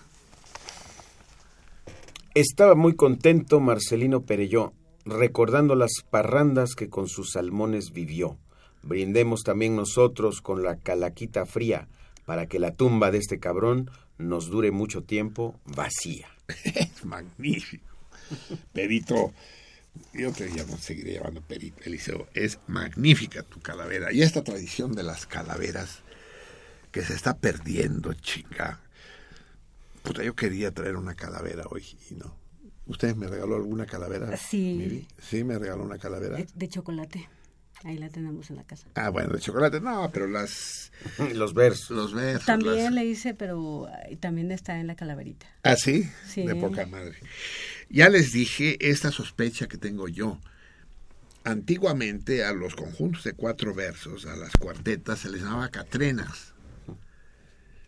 Es una denominación que ha caído en desuso la catrena, pero pienso que de ahí le viene la idea a Posadas de hacer la calaca Catrina, porque es, es, es, José Guadalupe el que se inventa esa, esa figura, la, la calavera, el esqueleto Catrina. Porque- Pero, ¿qué no viene de Catrín? De, de, elegante, de- claro, pero ¿por qué la muerte va a ser elegante? ¿Por qué la muerte va... Pues, ¿cómo no? No, va encapuchada con su guadaña y la chica. No, pero la Catrina no. No, la Catrina no, claro, la, la Catrina de Posadas no. Pero esa es la idea. ¿Por qué? ¿De dónde sale esa, esa idea? Y es que las calaveritas, antes todos los periódicos publicaban, ¿recuerdas? Javier? Sí, sí, cómo no. Publicaban Sí, calaveras sí. a, Había a los un- políticos, al- una página, sí, una- sí, sí, sí. Un inserto, sí. Y se está desapareciendo la costumbre. Y ahorita yo hago un mea culpa de no haber escrito este año calaveritas. Pero esta de Liceo es magnífica. Pero también escribió una, eh, el, el- el- el salmón mazatleco, el salmón con astas desde Mazatlán. ¿La tienes ahí? Sí, aquí está. ¿Qué, qué- qué nos dice gran César Berlanga? Dice, llevarse al cardumen de un jalón, la huesa por 14 años ha intentado. Para tal resolución, varias artes de pesca ha implementado. Pero en 2015 su suerte cambió. A un par de salmones pendencieros encontró. A Tlacuache y Walter descuidados agarró y de sus caudales al averno arrastró. Ah, está haciendo referencia. Está haciendo referencia César en, este- en esta magnífica calaverita doble a un diferendo que surgió hace eh, anteayer, ¿cuándo fue? En, la página. Eh, no sé si intervenir. Intervenir no, pero mencionarlo tal vez sí.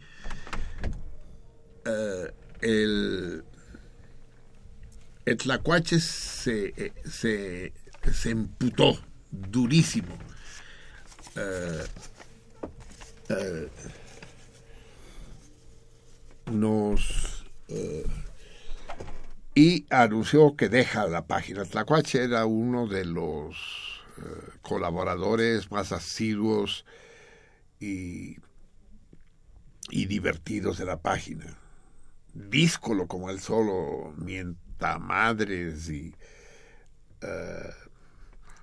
amargo, pero con una amargura alegre, digamos, y tal combinación puede darse una especie de, de unami. Eh, el caso es que se enoja mucho con Walter, que es el administrador principal de la página, y, y lo manda a chingar a su madre, manda a chingar a la página y dice que ya no quiere participar. Yo no sé exactamente debido a qué. ¿Tú sabes algo? No. Javier?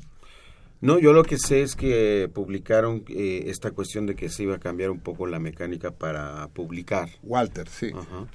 Y, y bueno, parece ser que algunos pues se molestaron, pues, ¿no? Y Yo solo sé el de él. Sí, Walter publicó que, dado que la luz de, de posts era muy grande eh, y que algunos salmones publicaban muchos posts seguidos, lo que hacía, como, como dice Walter, sobresaturaba la página, entonces que iba a dosificar, que iba a aplazar eh, eh, la publicación de algunos posts, Mm. pero no dijo que los fuera a suprimir ni nada parecido, ¿no? Porque hay alguien que dice, ah, la ley mordaza. No, yo no. Que yo sepa, no hay censura y, y si la hubiera, pues eh, no, no, me, no me escandalizaría en sí. Depende, yo también creo que hay que combatir a los trolls y demás. Dicho sea esto, no creo en absoluto que el tacuache sea un troll, ni mucho menos. O sea que no sé de dónde viene el enojo de, El Tlacuache. del Tlacuache con Walter y si hay un enojo recíproco de Walter con el Tlacuache. Lo desconozco. Miré la página del Tlacuache, pero no dice nada. No. Sí, de hecho subió una fotografía de Tlacuache con un mensaje de Walter Areas, pero no sé si efectivamente es real ese, ese mensaje. Lo que yo vi es lo que subió ya enojado, ya para despedirse. Sí, claro, Si ya vas y chingas a tu madre. Ajá, estaba enojado. Pero, pero no sabemos de dónde. Sí, eso también. ¿Por qué no se enojó? Pues, ¿Por qué? ¿De dónde viene el enojo? Yo le escribí, le dije, pues si quieres lo discutimos en el programa, pues, ¿no? Total, va a haber teléfonos abiertos. Y ese Tlacuache. El Tlacuache me, me escribió a Twitter, a mi página de Twitter, y fue él el que me advirtió que, sí. que existía el, El troll. el- el- el digo, ha- el- el hashtag de este cuate Luis. Ah, Luis Hernández Navarro. Luis, Luis Hernández de, de la Están, jornada. están sí. preguntando cómo es el, el Twitter. Es arroba la guion bajo Es arroba la guion bajo salmoniza. con S todos o Z. Eh, no, la L de la mayúscula. Tiene, importa, la- las, la mayúscula. im- Ajá. importa las mayúsculas y minúsculas. Ok, sí, así es. A ver, ¿están seguros? A ver, agua. Sí, ¿Importan las mayúsculas o no? Hay ¿Sí? que escribirlo como, como es. está. No sé. Bueno, Ok, y salmoniza la S mayúscula y Z. Salmoniza. La guion bajo salmoniza. L y S mayúsculas y salmoniza con Z la final, pues. Así es. No, la final es A. Bueno, la final es.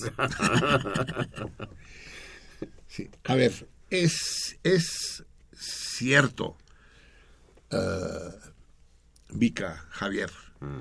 que México empieza con M y termina con T. sí. Sí, Vika, sí. ¿por qué? A ver. Porque la, la palabra termina empieza con T. Y la palabra México empieza con M. Qué manera de aplastarme la guitarra. A ver, amigos, vamos a retomar cuando ya es la una de la madrugada de este 13 brumario, Tupinamba, o Tupinambó, Tupinambá, tiene varios nombres en América. Ah, vamos a retomar un- una vieja tradición que se había perdido desde que en toda la cuarta etapa y es la de los periodos de lectura que habrá en cada emisión. Esta vez elijo, que había elegido, pero como ya me chingaron el libro, pues ya, ¿Cuál libro? pues el único que había aquí, cabrón, aquí quedó aquí enterrado en esta madre. Eh, elijo para proponerle a Javier leer una serie de pensamientos de esta mujer interesantísima e injustamente arrinconada, que es la mexicana Mariana Fren Westheim. Mariana eh, es una mexicana de origen alemán, nació en Hamburgo y nació, en Hamburgo, ya les dije, no dicen cuándo, pinches viejas de eso, que, son nonagenarias y siguen sin decir cuándo nacieron, excepto nuestra Lupe, que, que no solo lo dice, sino que lo proclama orgullosa, ¿no? que nació, que tiene 993 años de edad. Mariana llegó a México junto con su esposa, el, el- el crítico de arte y antropólogo Paul Westheim, uno de los grandes estudiosos de la estética indoamericana. Y, y ella eh, se dedicó a la literatura de distintos puntos de vista, pero sin hacer sin, sin- sin entrar en la élite esta, en el panteón de las vacas sagradas, y, y por eso ha sido un poco marginada. Tampoco se decidió nunca a, a escribir grandes obras, ¿no? novelas o, o poemas. Pero la recopilación de, de sus pensamientos, de sus reflexiones, es una verdadera joya de la literatura, de la literatura propiamente mexicana. Eso dicen, ah, no, si se llama uh, Westheim, ya no es mexicana. Ay, sí, y, y si se llama Fernández, sí es mexicano, sí. Era el segundo apellido de Huitzilopochtli, ¿no? No, no, no mames. Huitzilopochtli Fernández. Así es. Fue mexicano. Nació, nació, nació en Hamburgo, no sé qué edad tendría, pero a ver, ¿qué- ¿quién me ayuda? Yo en este momento no sé si Mariana vive o no. Si vive ya es muy mayor, pero ¿me lo podrían decir? No, tú no, Javier, tú no lo busques porque tú vas a tener que trabajar ahora. Eh, Tengo un mal pálpito, pero espero que solo sea un mal pálpito. Uno, uno de los pedazos que le voy a... pe- pedazos, uno de los fragmentos, uno de los pensamientos, pedazos, pe- pe- pe- pedazos deben hacerme a mí el cerebro. Uno de los fragmentos que le voy a pedir a Javier que lea, el único que le pido que le que a pie Obligado. eh, está titulado Cuadros de una exposición. Eh, los demás voy a dejar que los escoja Al azar. Ah, sí. Eh, Espigando, a ver. No, esto es Paul, sí, no. Paul sí murió, murió hace muchísimo. No, ella, Mariana. Mariana Frank. Es conocida como Mariana Frank, solo que ella quiso conservar eh, el apellido de su esposo, Westheim. Frank Westheim. Vamos, ven, ya que estás aquí, 133, vamos a acompañar la lectura de Javier con algo que se que le parte la madre. A ver, ¿quién es este güey? Cheli Vida. Ah, güey, el ídolo del Javier. Tiene la Uno foto de ahí. los grandes. Me lo temía, chingada. Pues sí. Pues sí. Mariana murió. Murió en 2004. Hace ya Once 11 años. Y murió a la edad de 106 años. Vivió tres siglos. Vivió en el siglo XIX, en el siglo XX y en el siglo XXI. Maravillosa mujer. Hoy, eh, en las postrimerías, en la estela del Día de Muertos, recordamos emocionados la presencia de esta alemancita que se nos mexicanizó. ya que vamos a leer un fragmento que, que se llama Los cuadros de una exposición, no podemos no escuchar esta obra bífida como las lenguas de los serpientes, esta obra mixta. La, la descubrió Modesto Mussorgsky originalmente um, para piano. Uno de, eh, en la cena hablábamos con Javier del grupo de los cinco, ¿no? de los cinco grandes músicos, que ya quedamos que son seis, ¿no? A ver si nos acordamos. Los cinco son Mussorgsky, Modesto Mussorgsky. sí, ah, Rimsk y Korsakov, que son dos. Nikolai Rimsky y Korsakov. son tres. César Cui, César Cui. Balakirev, Alexander Barodin. Y el, Borodin y el líder, eh, Mili Balakirev. Él fue el que... sí. Él fue el que empezó todo el rollo, incitado por eh, Mikhail Glinka. Glinka fue el padre. eh, El padre de la pero música no formó rusa. parte del no grupo de formó los parte del grupo de los cinco. Posterior al grupo de los cinco, eso se puso de moda, entonces surgió el grupo de los seis franceses. ¿no? Así que ya hablaremos en otra ocasión, con Satie y compañía. Y de ahí el grupo de los tres mexicanos, pero no eran músicos, sino pintores.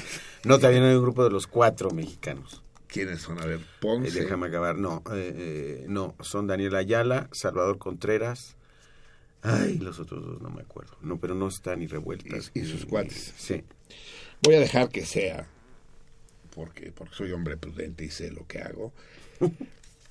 Voy a dejar que sea Javier el que escoja. Los cuadros de una exposición, como ustedes saben, los orquestó, los, los reescribió para orquesta, uno de los grandes orquestadores de, de la música, pues ya más, sí, de la música romántica. En De fines últimas romanticismo. Expresiones, sí. Que es el gran Maurice.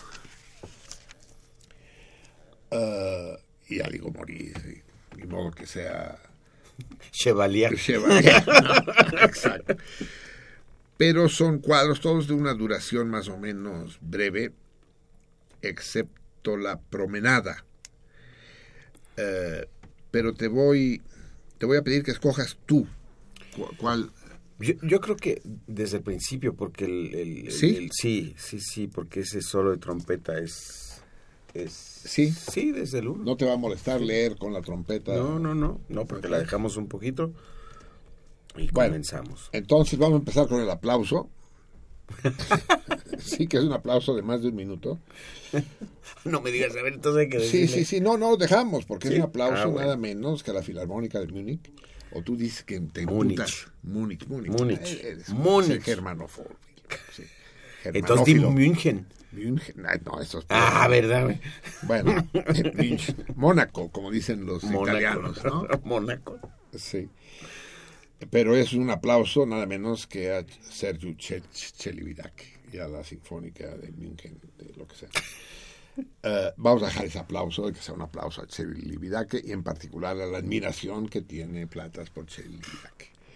Y después ya empieza propiamente las pinturas de una exhibición, los cuadros de una Exposición. exposición. Pinche traducción. Hija de la de Bueno, hay quien decía este, las, las películas en exhibición. Pictures. A huevo, sí, son películas a huevo. Eh, para todos ustedes, pues. Eh, Mariana, interpretada por Javier, y Modesto y Maurice, interpretados por Sergio.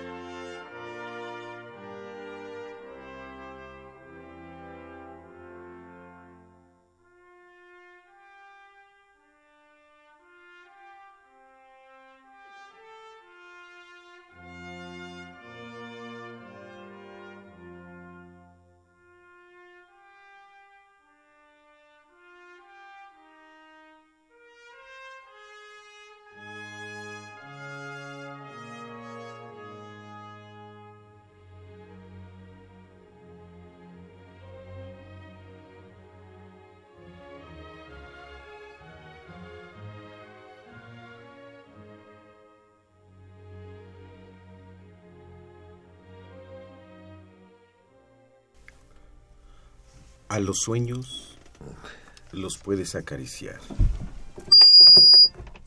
pero no te devuelven la caricia.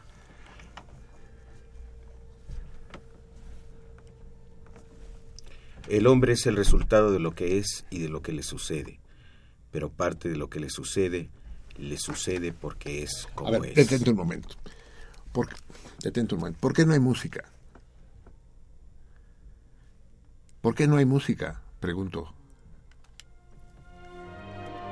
Sí, se tiene que escuchar. Está estamos fondeando la lectura. A ver. Va de nuez. Quita micrófono.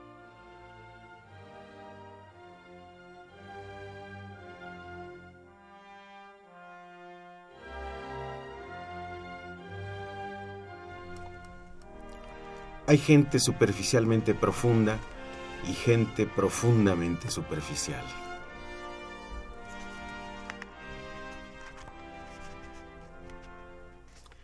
No llames sacrificio a tu renuncia si te gusta renunciar.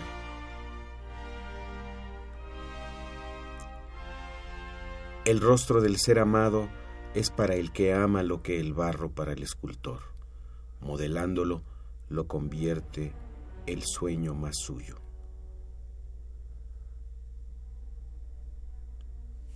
A propósito del psicoanálisis, más vale querernos sin saber quiénes somos que dejar de querernos porque ya lo sabemos.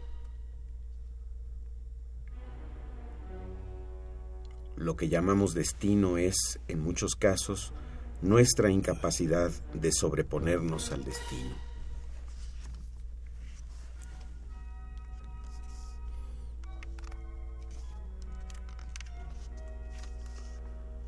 ¿Cuántos diálogos son, en el fondo, monólogos?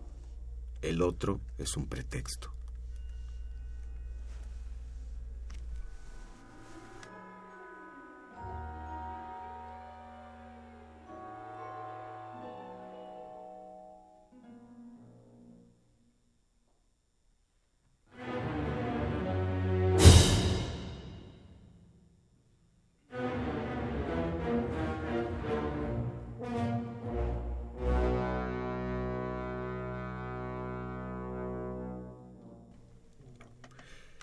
Si el sentirte infeliz aumenta tu creatividad y el crear te hace feliz, procura sentirte infeliz con la mayor frecuencia posible.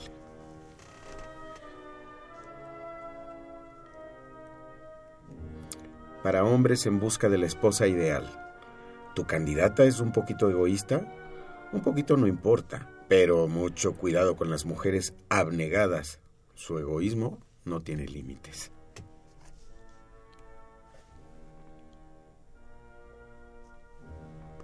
Los mares, según los optimistas, ligan a los continentes. Según los pesimistas, los separan.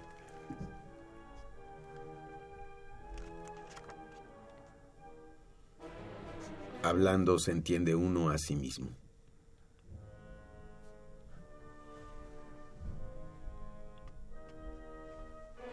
Ay, Heráclito, por más que espere yo lo inesperado, no aparece.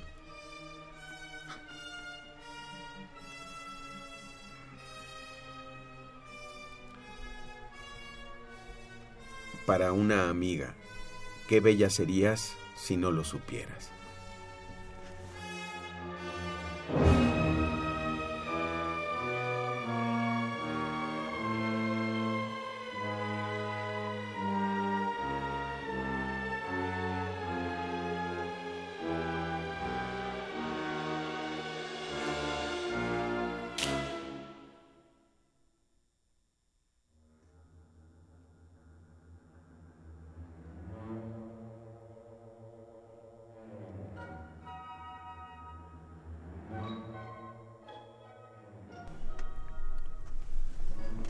Gente cubre, tapa, se desborda. Cubre el suelo, tapa las paredes, se desborda por las ventanas. Ondulantes masas, superficies de límites borrosos. Ron, ron, ron, cuchicheo, carcajadas.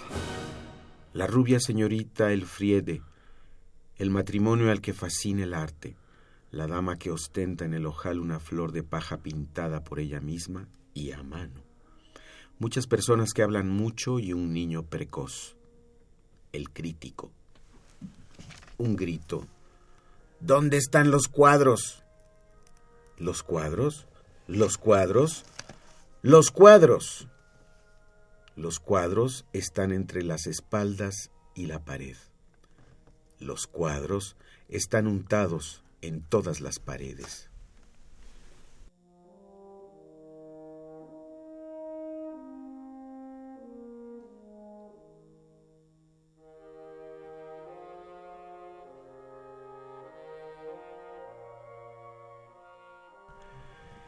Dice la rubia señorita Elfriede. Quiero ver los cuadros. El niño precoz saca de la lonchera su guillotina. Las cabezas caen al suelo. Carcajadas, ronrón, cuchicheo en el suelo. La rubia señorita Elfriede dice, ¡Más! La gente sin cabeza, previendo cosas desagradables, se agacha. Los cuadros se arreglan delante del espejo. Se presentan uno al otro las texturas, la crema contra las líneas. Aparecen. El crítico dice, los cuadros no tienen cabeza. Los cuadros, sentidos, se esconden detrás de sus colores. Ponernos crema para escuchar cosas así.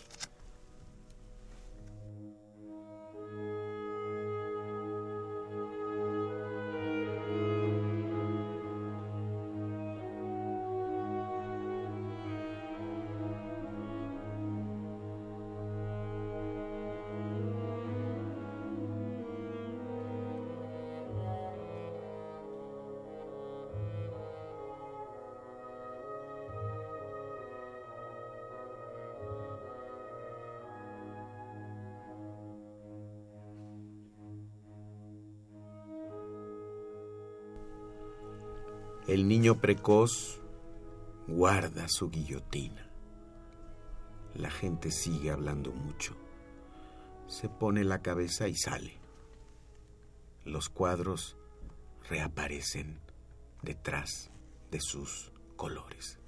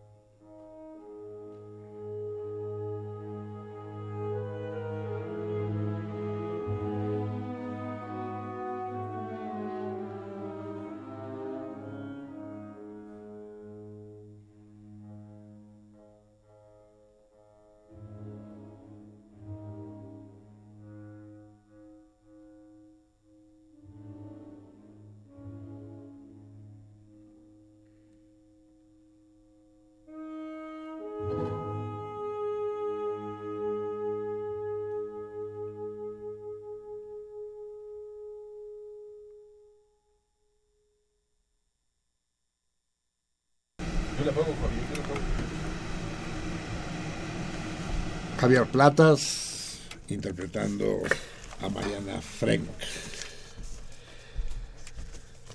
Sergio Celli Vidake al frente de la Filarmónica de Múnich. Múnich, Múnich. Múnich, Múnich, pues. Este con sus gorjeos y su Múnich. Eh, interpretaron a Modesto y a Mauricio.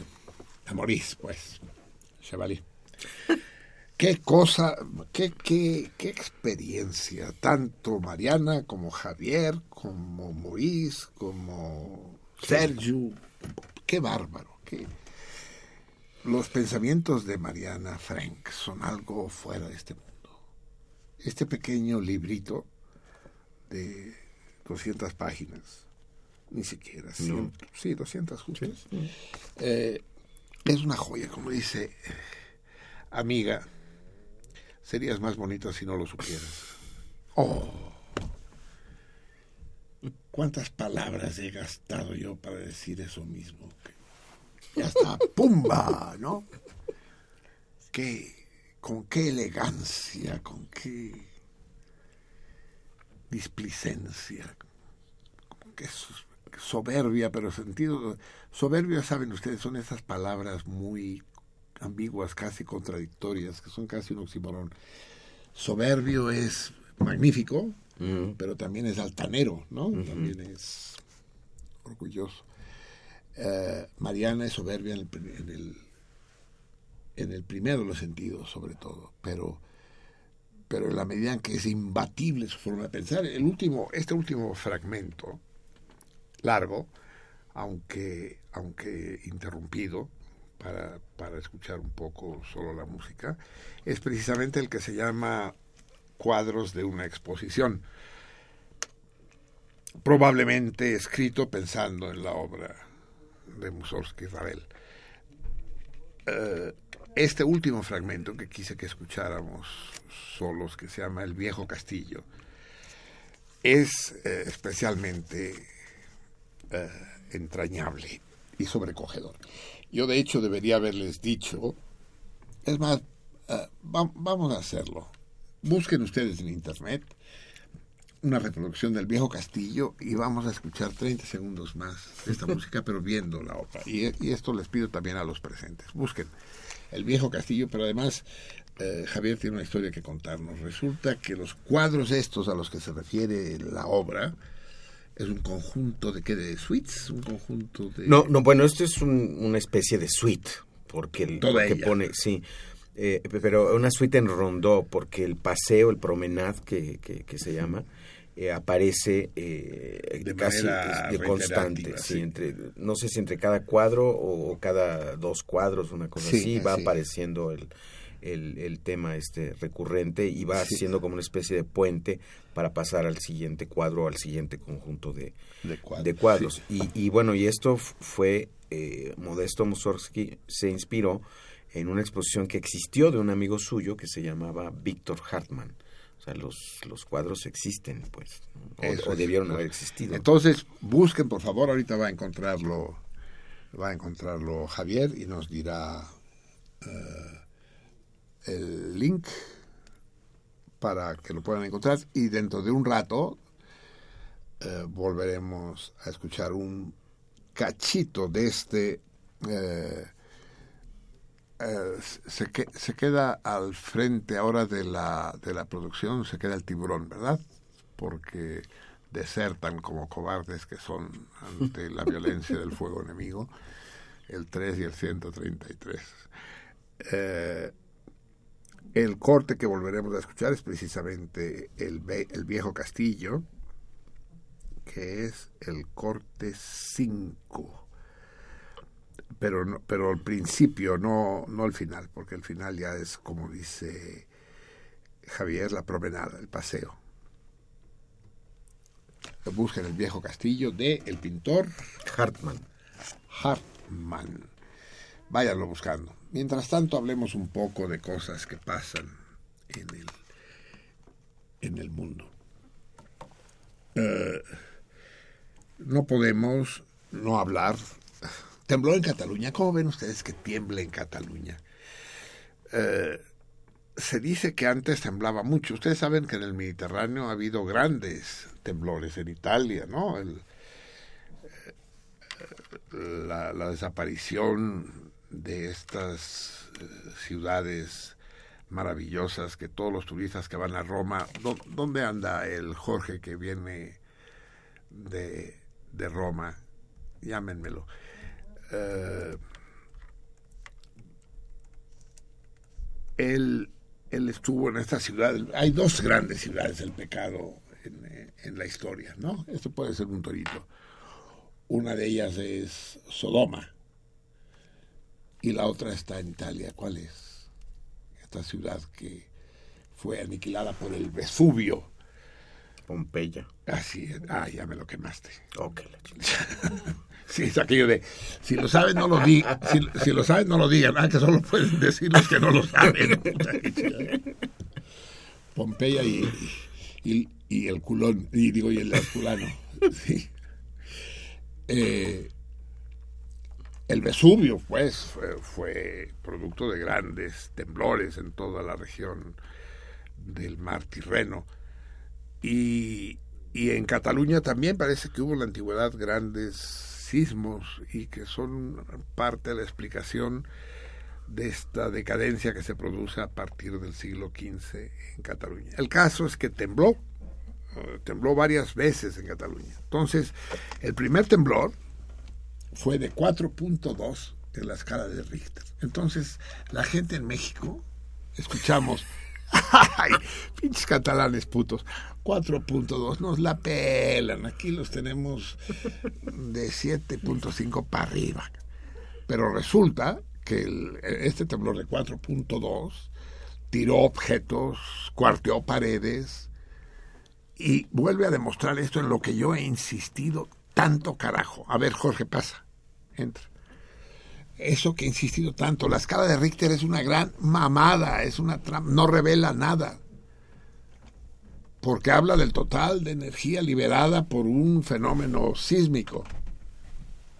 Y eso, pues, para ver qué efectos tiene, pues depende en qué tiempo se libera. Por ejemplo, el, el temblor en Cataluña, en el Golfo de Rosas, duró siete segundos. Dice, ah, menos mal. No, menos mal. Eso fue lo grave, que toda esa energía se liberó en poco tiempo. Fue una pinche sacudidota y además el Golfo de Rosas está pegado a los pueblos, a las poblaciones. Entonces la escala de Richter no dice nada, porque eh, digamos que ese temblor también tembló en México, pero como está muy lejos del epicentro, pues aquí no sentimos nada. Pero eh, es decir, ah, tembló en México. No, no tembló en México. Tembló en el Océano Pacífico cerca de las costas de Guerrero. Luego los lugares cercanos lo sienten más que los lugares lejanos, pues sí y si, y si la energía se libera en muy poco tiempo, es más duro y en menos tiempo menos. Entonces, yo mismo lo reconozco cuando leo la noticia, temblor de 4 grados en Cataluña. No, y hoy hubo una réplica de 2.7 y la gente salió a las calles asustada. Y uno dice, ay, no, mames. Pero sí, es que un temblor de 2.7 ahí donde tuvo lugar, en el Golfo de Rosas, sí sacudió las cosas, pues.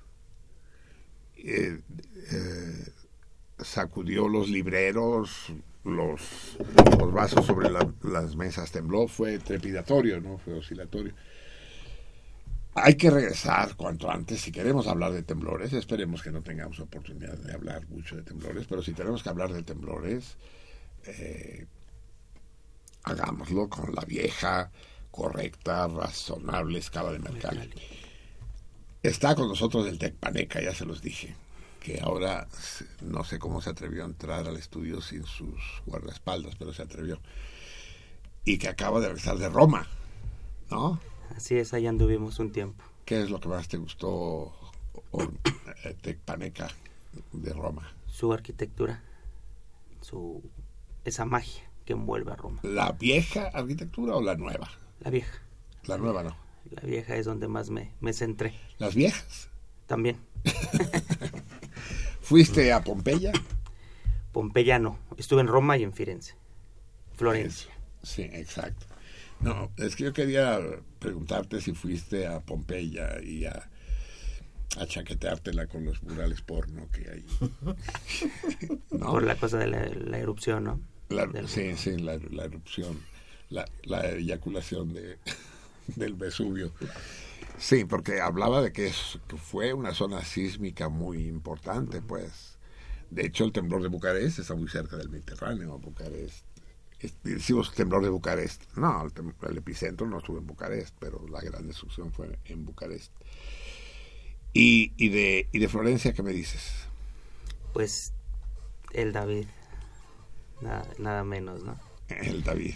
Muchas cosas muy impresionantes, pero me, me inclino más por Roma todavía. ¿Sí? Castel de San Angelo, Ah, eres- piazzas. quiere decir que eres una persona inteligente. Inteligente. Para mí, Florencia, me ca- como Venecia, me caga un poco. Es demasiado museística, ¿no? Es toda una ciudad. Parece, parece hecha para que la admire uno, no para que viva uno ahí. Y está tan llena de turistas, tan putamente llena, ¿no? ¿Cuándo fuiste tú? Hace un mes andaba ya. Ah, ya menos, digamos. Pero si vas en agosto, cabrón, es... El metro Pino Suárez. Así es, no, no, sí, sí, es. Pero el ca- en cambio Roma es una ciudad mucho más viva, en efecto. Aparte de- del Coliseo. y de- Las, las plazas son bastante sí. bellas. La ¿Echaste plaza, tu, ¿no? mole- tu moneda en No. la Fontana di Trevi? No, porque yo tengo No, la porque firme, no tenía mucho dinero. tengo la firme creencia de regresar sin necesidad de echarla. sí, Sí, claro. Y aparte no me gustó, estaba está en remodelación. Entonces se ve terrible, no no es lo que Mm. ves, no es lo que sí. ves en la tele, ¿no? Va- va- van, van a ponerle depuradores de agua, ya estoy viendo, sí, cualquier mamada parecida. Tenía andamios. Ah, sí, está, está, está en obras. ¿Y el Coliseo ya lo van a terminar o qué pedo? Están ¿Tienen- remodelando la parte que, que les falta, que, se, que Sí, les también lo están remodelando. puta. Pero lo deberían de dejar así, porque sí hay un contraste terrible. Bueno, lo están restaurando. ¿no? Restaurando, restaurando, restaurando. Si lo No, están remodelando, estamos jodidos. A ver, yo sí sería de la opinión, fíjense, está la conservación de lo viejo. Yo sí sería de la opinión de que las cosas se restauraran. Por ejemplo, yo le pondría nariz a la esfinge. Y digo, se hacen cálculos de cómo era. Si se sabe bien cómo era, pues hazla, ponla bien, cabrón. Pero no solo eso, sino todas las viejas. El Coliseo yo lo terminaba, lo dejaba tal como era, si se sabe. ¿No? Y entonces digo, bueno, esta es la parte vieja y así era. Pero eso de, de dejar que se vayan degradando, porque se va a ir degradando, pues, de modo que se quede así por los milenios de los milenios, ¿no? Es esta, este miedo a que, a que las cosas no se mueran. Pues sí, las cosas se mueren. O sea, tú enderezarías la torre de Pisa. Sí, pero también corre el riesgo, mi- Otra cosa enderezaría yo, si pudiera. pero le, le puede pasar lo que le pasó al ese homo. Ah, el Ecce Homo, sí, sí, Sí. sí. No, pero, pero es que por el amor de Dios, eso fue una cafrada, sí. Habla, habla Mivi, habla la Vica de, de, de esa vieja famosa, campesina que decidió restaurar el cuadro de Ah, San Cristo ya, ya. en una iglesia de España, ¿no? De, de Aragón. No me acuerdo. Zaragoza, Zaragoza. Sí, no, cerca de ahí, que hizo la caricatura, de España, pero lo hizo célebre. Una pintura anónima y sin ningún valor, ahora cuesta muchos cientos de miles de dólares. Sí. No, no, restaurar. Si se restaura, se restaura bien. La pirámide del Sol, por ejemplo, es completamente hechiza. Está, es- está construida en el, en, el, en el siglo XX, o el siglo XIX, XX, pues, absolutamente reconstruida por órdenes del propio Porfirio Díaz. Y no está mal, la cosa es hacerlo bien, o sea, no, no, de- no decir mentiras, pues, ¿no? y re- restaurar como Dios manda, pero ir viendo cómo se degradan las cosas, cómo se van echando a perder y no se vale tocarlas, me parece. Así que te gustó la Roma vieja, pero te Sí, claro. perdiste por las callejuelas. Sí, claro. ahí. Sí, sí, sí, sí, para llegar a la para llegar a las plazas, para llegar a los sitios de interés, pues no no me subía a los autobuses turísticos. Ahí me iba caminando. Por la vía del Corso, la vía Triunfal, sí, claro. Eso. Calles muy bonitas. ¿Con quién fuiste? Solo. Ya, aprende, aprende. En lugar de llevarse a su vieja a Roma, que es o sea, e- este güey se fue a, a Checoslovaquia pero con, con el Estado Mayor, cabrón. Ah, ah, Smoking Team. Ah, de poca madre. Smoking marihuana, sí. De poca madre. Trae, trae, trae el, el- el Javier una, cami- una, una camiseta negra que dice Praga, el equipo de los fumadores y trae una hoja indiscutible de marihuana, ¿no? La palma de la, de, de- de la, Cannabis. de la República Checa. Cannabis le dicen ellos. Muy bien, ¿cuánto tiempo estuviste allá? En Roma estuve ocho días. En Roma ocho días. Y sentiste el peso, los siglos ahí, el peso de... Yo extrañaba los tacos, cabrón. Ay, no, sí. Sí, sí se extrañan, cabrón. Sí, sí. Y me fui con desayuno en diez buffet. ¿eh? O sea, ¿Cómo? y, con, y, y con todo que me fui con desayuno buffet, sí los extrañé. Eh, Es que era queso, salami. ¿No te pasó como a los turistas esos que llegan al hotel y ven en el hotel dice desayuno de las 7 a las 11, comida de la 1 a las 4, cena de las 7 a las 10? Puta madre, pues no nos van a dejar tiempo de conocer la ciudad. ¿No te pasó? Sí, sí. Te dio el síndrome del jamaicón, vaya, ¿no? Exacto. de que tú sin, sin, sin- sin los tacos y tu, tu bohemia oscura no puedes vivir. Como decía el Chicali, mi, com- mi gran camarada. Algo que me llamó mucho la atención, Marcelí, es en Roma no hay metros más que dos líneas. Y es impresionante porque... Pero están las catacumbas, cabrón. Sí, exacto, la de San Calixto, las metro. catacumbas de San Calixto, de hecho. Entonces es impresionante porque te das cuenta que ahí les interesa mucho esa, esa cuestión, esa parte, cosa que aquí en México hay también mucha ruina, pero pues no nos interesa tanto, ¿no? Entonces aquí que crecen los, los metros, sigue habiendo líneas de metro y allá nada más hay dos. No, es que aquí las ruinas, las ruinas las tenemos en, en la superficie, pues los teléfonos y los toritos, sí, sí, sí.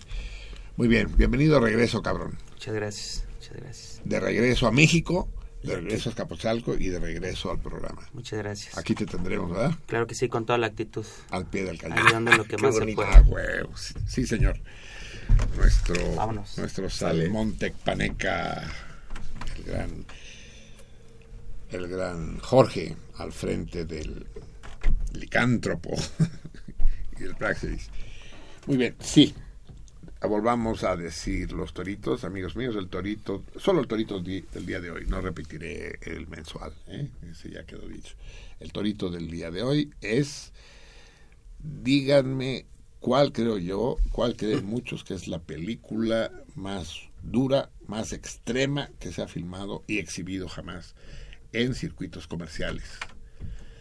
Eh, y, que, y que tiene que ver con la fecha de anteayer, del, del lunes, con la efeméride de- del lunes. Alguna relación hay entre esa película que digo yo Y el 2. y el, el- el 2 de noviembre. Vamos a decir que nos dicen los salmones. eh, ¿Tenemos algún algún gorjeo nuevo, Mifi? Sí, eh, nos escribe Benjamín Antunes. Ah, otro de los grandes. eh, manda saludos a Marcelino y a Javier. ¿Cuál de- ¿En ese orden? Así es. Cele- celebrando junto a toda la salmoniza la nueva etapa de sentido contrario. Les mando un gran abrazo. Va de rebote. Eh, César Suárez eh, comenta. No, ese que es aquí, dice, sálteselo. ¿Me lo salto? Sí. Ah. No, no, ¿cómo que no es. No, ese es nuevo. Bueno. No, bienvenidos. Los, César, ¿no me- ¿le suena César Suárez? Mm. No, está- no. Bueno, a ver, digamos que a los nuevos les tenemos ciertas diferencias. Bueno, eh, comenta, ya se conmemoraba a los dijuntitos, así escribe. En estos lares, cuando llegaron los gachupas, había dos meses para ello. Eso, yo también lo creo, pero todavía no me aclaran si la fiesta de los santos difuntos y de los, de los difuntos chiquitos, que es el Día de Todos los Santos, ¿no? Eh, Si ya lo celebraban los católicos en el mundo, esa es la duda que yo tengo. ¿Qué más hay? Bueno, escribe varias veces. César Suárez dice, Continúe, sí. pedir calaverita es tradición novohispana.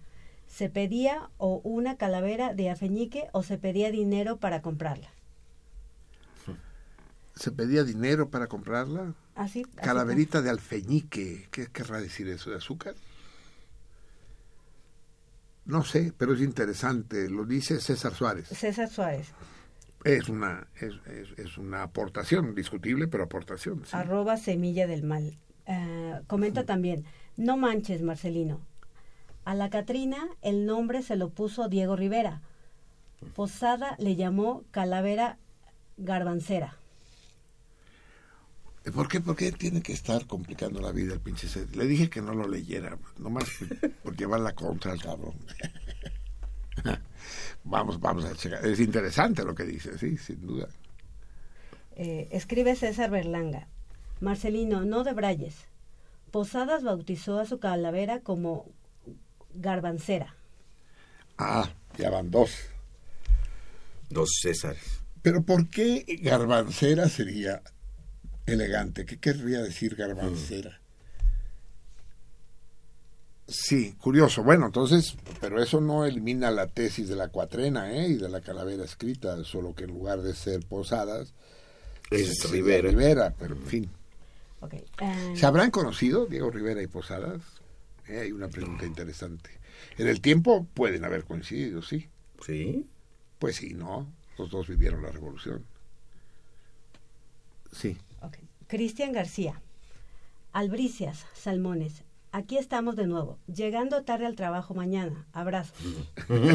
Albricias, dice, llegando tarde al trabajo. Muy bien. Nuevamente escribe César Berlanga. Marcelino, no de Brayes. Posadas bautizó a su No, calavera. no, no, no repita, eso ya lo, ya lo tenemos. Eh, bueno, es que pone otra cosa al Sí. final. Dice, lo de la Catrina es una mamada del esposo de Frida. Exacto, dice lo mismo que César Suárez, sí. Así es. David, Pero no sé si es mamada, porque Catrina sí parece, pues. también nos escribe David. Ah, Gran David. Uta, ese es un salmón de primera línea, sí. Dice, aquí al pie de la radio. Saludos. Querido David, un abrazo muy estrecho, extrañándote. Eh, Almalena Fernández. La respuesta al torito da la respuesta al torito. Saludos a los salmones. Almelena también, muy, muy, muy activa y, y con mucha agudeza. Sus comentarios. Es discreta, ella no es como el tlacuache, como otros altisonantes, no. Ella es. Pero muy certera. Sí, exacto.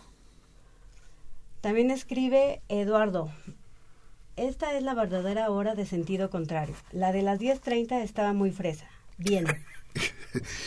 Pues, pues a mí yo lo lamento por los que tienen que madrugar, pero yo también, yo pienso en un programa nocturno, pero nocturno no, o sea, nocturno en serio, bajo la bóveda de las estrellas, el, el- el estudio cubierto por, por la luna o las estrellas, o sí que no sé, las nubes, pero en, en esta atmósfera especial que la noche propicia. En tinieblas. Así es. Sí, no solo en tinieblas, sino en cierta soledad, ¿no? Porque sabes que la mayoría de la gente duerme, ¿no? Eh, y A bueno, ver, espérese, de- vamos a dejar un poco los twitters, los seguimos leyendo después, vamos a darle chance a los teléfonos. Poppy, de- ¡Oh! Gran Poppy, gran en todos los sentidos de la palabra. desde Mumbai, en la India. Estoy hablando desde Mumbai, en la India. Tengo unos hindúes escuchando el programa. Saludos. Poppy, ¿será Poppy? ¿Será nuestro Poppy? sí. ¿Está en la India Poppy? No, no sé. Ay, no mames. No sé si será el mismo Poppy. Siempre tengo a unos indios escuchando. Los tiene escuchando el torito. Poppy es capaz. Dice, a ver, se me sientan cabrones. Y que traduce al urdu. Sí. Mario Leija. Uy, este es el otro ingeniero. Él también grababa los programas del ingeniero Mario Leija, huevo, es de los veteranos, en serio. Para saludar a Marcelino en este nuevo horario que me cae de perlas porque salgo de trabajar a las 12. Está de pelos la transmisión en cuanto a calidad técnica. Los lo dice el ingeniero Leija, ¿eh? no cualquier eh, es, no cualquiera. Los escucho desde 2004. Aclara que los indios americanos celebran el Día de Muertos el 23 de agosto, día de la capitulación de Tenochtitlán. El torito ni idea, dice. Ah, sí, le vamos a tener que dar un premio. Eh, bueno, sí, pero digamos que sería el Día de Muertos posterior a la conquista, pues. Habría que ver, ustedes saben de la masacre del Templo Mayor, ¿no? Porque el Templo Mayor no solo fue masacrado cuando es derruido para construir este adefesio, porque es un adefesio que es la Catedral Metropolitana, qué cosa más. Ah, pinches temblores putos y mochos que no la han tirado todavía. Eh, pero antes de la destrucción del Templo Mayor ya había habido la masacre eh, de la gran conmemoración donde estaban todos los señores, no solo de México, Tenochtitlan, sino de Texcoco y La de Triple Alianza. la- sí, de Tlacopan y demás. Y ahí hicieron la gran masacre, ¿no? Que condujo posteriormente a la, a la conquista propiamente dicha.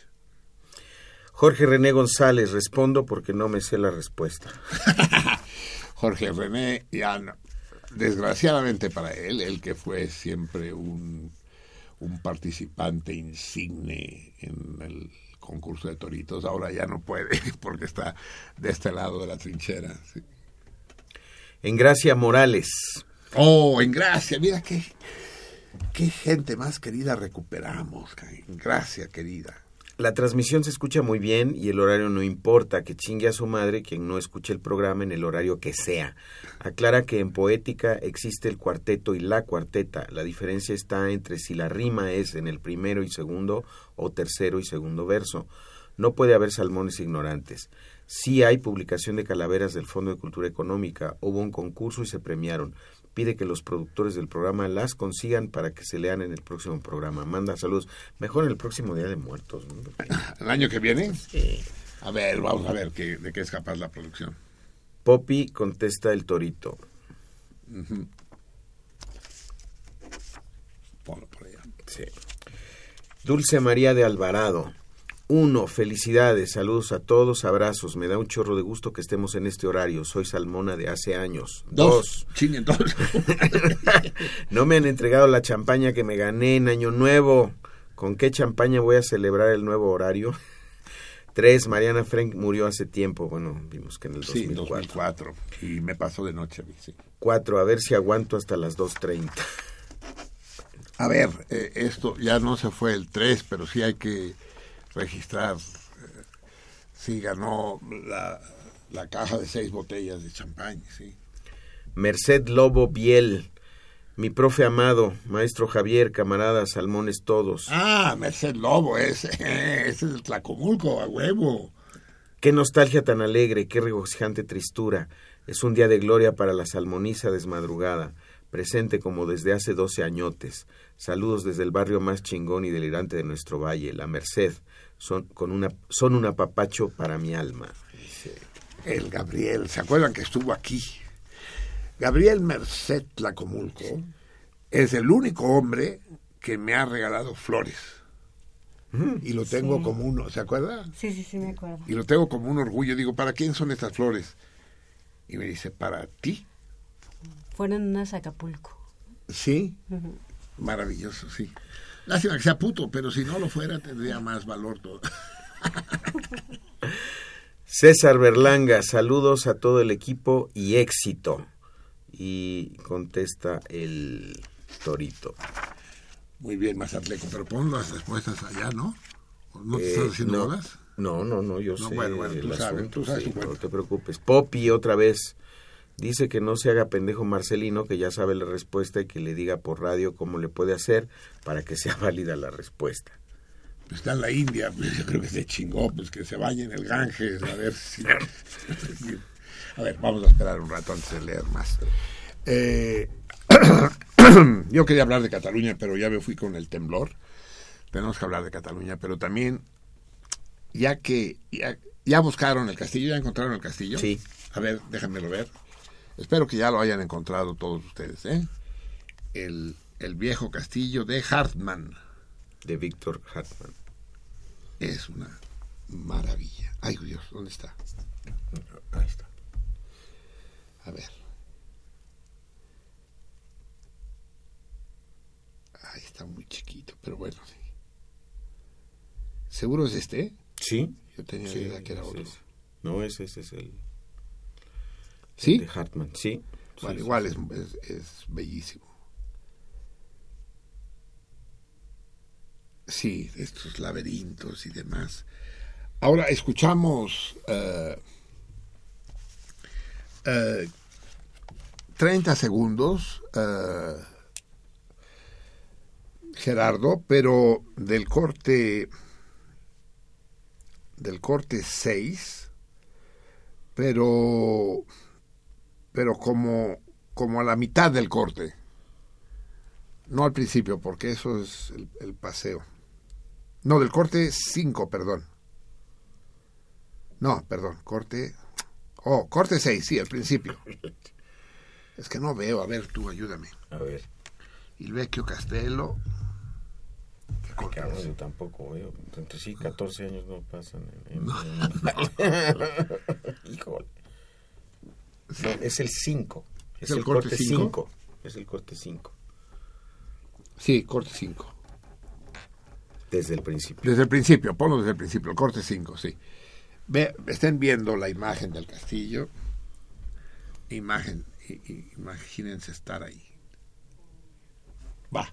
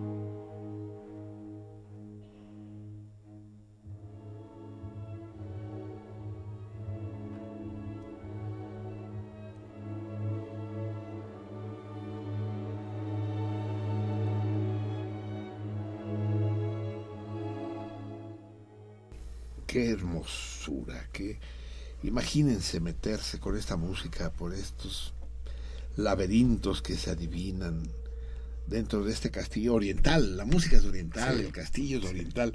Y, y comentaba yo con Javier el, el problema del orientalismo en, en- en la música de a caballo de los dos siglos. Porque él me dice que los rusos lo que querían era reivindicar, pues, eh, su origen Eslavo. eslavo y Sí. oriental. Pero es que también en Francia eh, hubo todo un movimiento, el propio Ravel o No, bueno, lo que pasa es que los, los, los rusos, eh, eh, el romanticismo tiene varias etapas y a mediados del, del 19, los, eh, Glinka eh, postula que debe de hacerse una música a partir de la música vernácula, de la música folclórica. Sí, sí, sí. Entonces el grupo de los cinco retoma esta idea e incluso, eh, bueno, esta obra, la- la- Los cuadros de, de una exposición, tiene ciertos acordes, ciertas cosas que van en contra de la regla, del canon. Pues, en- del canon de la música, del romanticismo ajá, occidental, digamos. ajá. Pero recuerda también que el movimiento este orientalista en Francia, te digo, autores, Sí, por eso. como Turandot, Y lo que pasa es que el romanticismo también tiene esta característica de buscar un exotismo, le llamaban, Eso. De, de, de- el de- utilizar eh, desde Mozart, exactamente, desde, desde- eh, e incluso en la novena sinfonía hay una marcha turca, ándale, fíjate, sí, sí, sí, sí. o sea, Sí. eh, y esto es una característica de todo el romanticismo, pero que se exacerba durante la segunda mitad porque los el nacionalismo pega, pues que es la parte última del, del, del- del romanticismo y en cada lugar adquiere sus propias Así es, así características.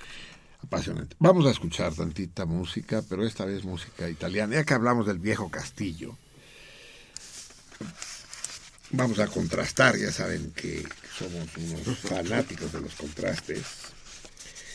Y vamos a escuchar a este entre las en la sección de las malas buenas que, se- que vamos a, que vamos a retomar. Sí, vamos a escuchar a este a este cantante italiano que no tiene nada que ver con los grandes cantantes italianos que hemos escuchado aquí contemporáneos ah, como Enzo Giannacchi, otros muchos.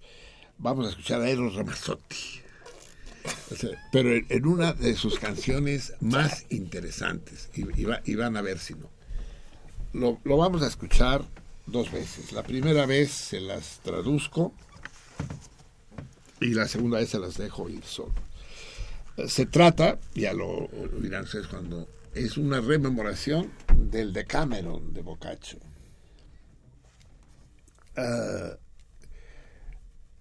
ya conocen ustedes más o menos la historia del Decameron y si no, Vidiguen. Ah, y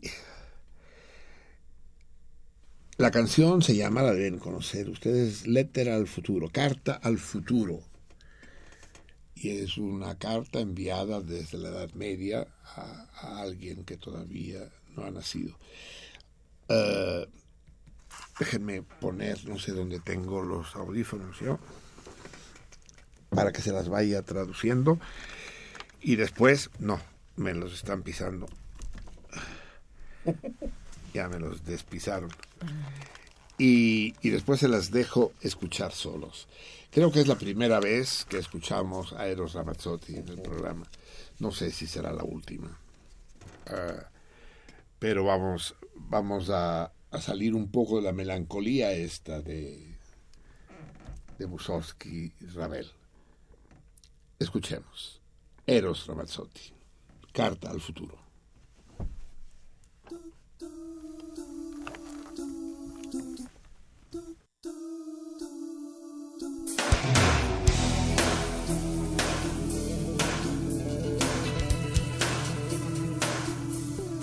È una vecchia storia questa qua, raccontata già tanti anni fa.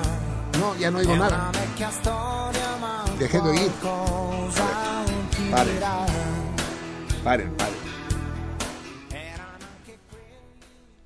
Pues ya no se oyó. Ay, Dios mío, qué difícil es todo. A ver. No, sí, ¿qué? ¿Qué hago? ¿Qué? Se, fregó, pues, ¿no? No me oigo. Se fregaron los audífonos. No. Toma esto. A, a ver. A ver, oigo bajito, pero me va a volver a hacer lo de hace rato. Sí, no, no, a la verga. A ver, Vuélvalos a pisar, por favor. A ver, es que solo tenemos 14 años de experiencia, es natural que estas cosas. ¿no? A ver, ahorita no oigo nada porque no hay nada transmitiéndose, ¿verdad? Tampoco. No, pero tenemos que empezar. Tenemos que empezar. Tenemos que empezar. Sí. Entonces, va, movió la. Eros Ramazzotti. Carta al futuro.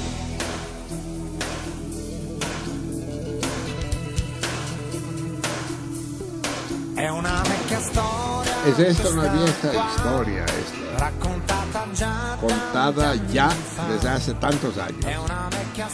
Es una vieja historia, pero algo te dirá. Eran todavía aquellos tiempos oscuros, tiempos en los que soplaba más que nunca el viento del mal de una horrorosa enfermedad.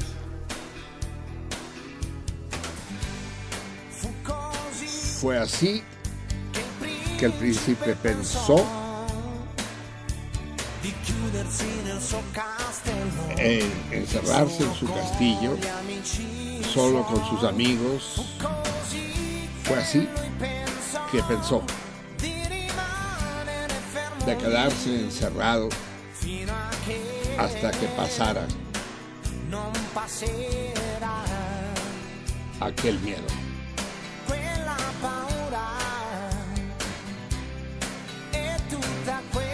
Y toda aquella oscuridad. En el castillo había una alegría, se estaba bien en compañía, se comía un poco de todo, se bailaba un poco, y nadie imaginó nunca que pudiera llegar ahí el viento del mal, hasta ahí, hasta dentro. poi entrò Pero el viento finalmente entró. Describo estas cosas que son de un pasado que parece que ya no terminará nunca. Todo esto que te escribo a ti que nacerás en un futuro que quién sabe cómo será. Quién sabe si este viento habrá abandonado la ciudad, las ciudades.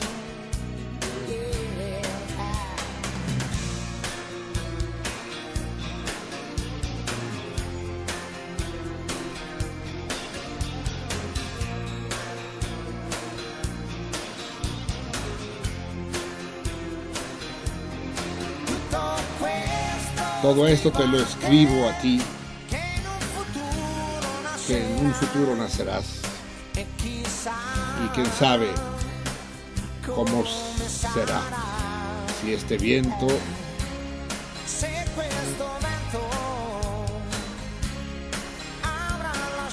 habrá abandonado las ciudades.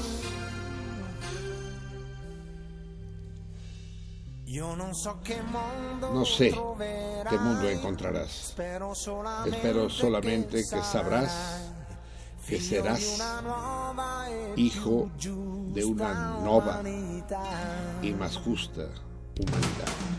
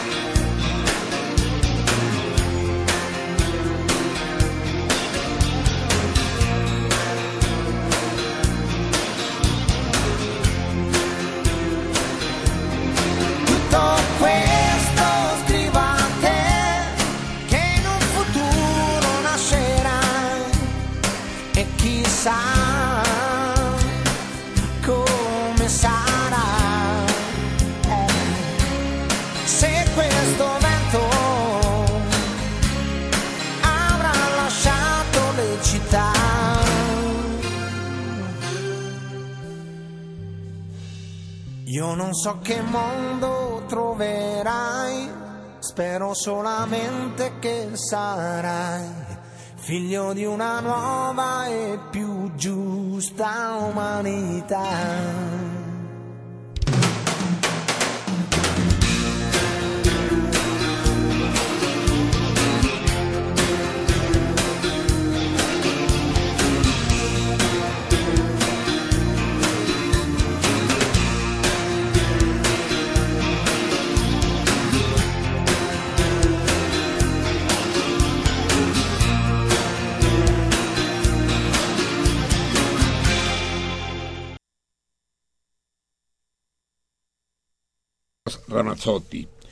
Eh, las malas buenas. Y, so- y son buenas por más de un motivo, al margen de los códigos estéticos de cada quien.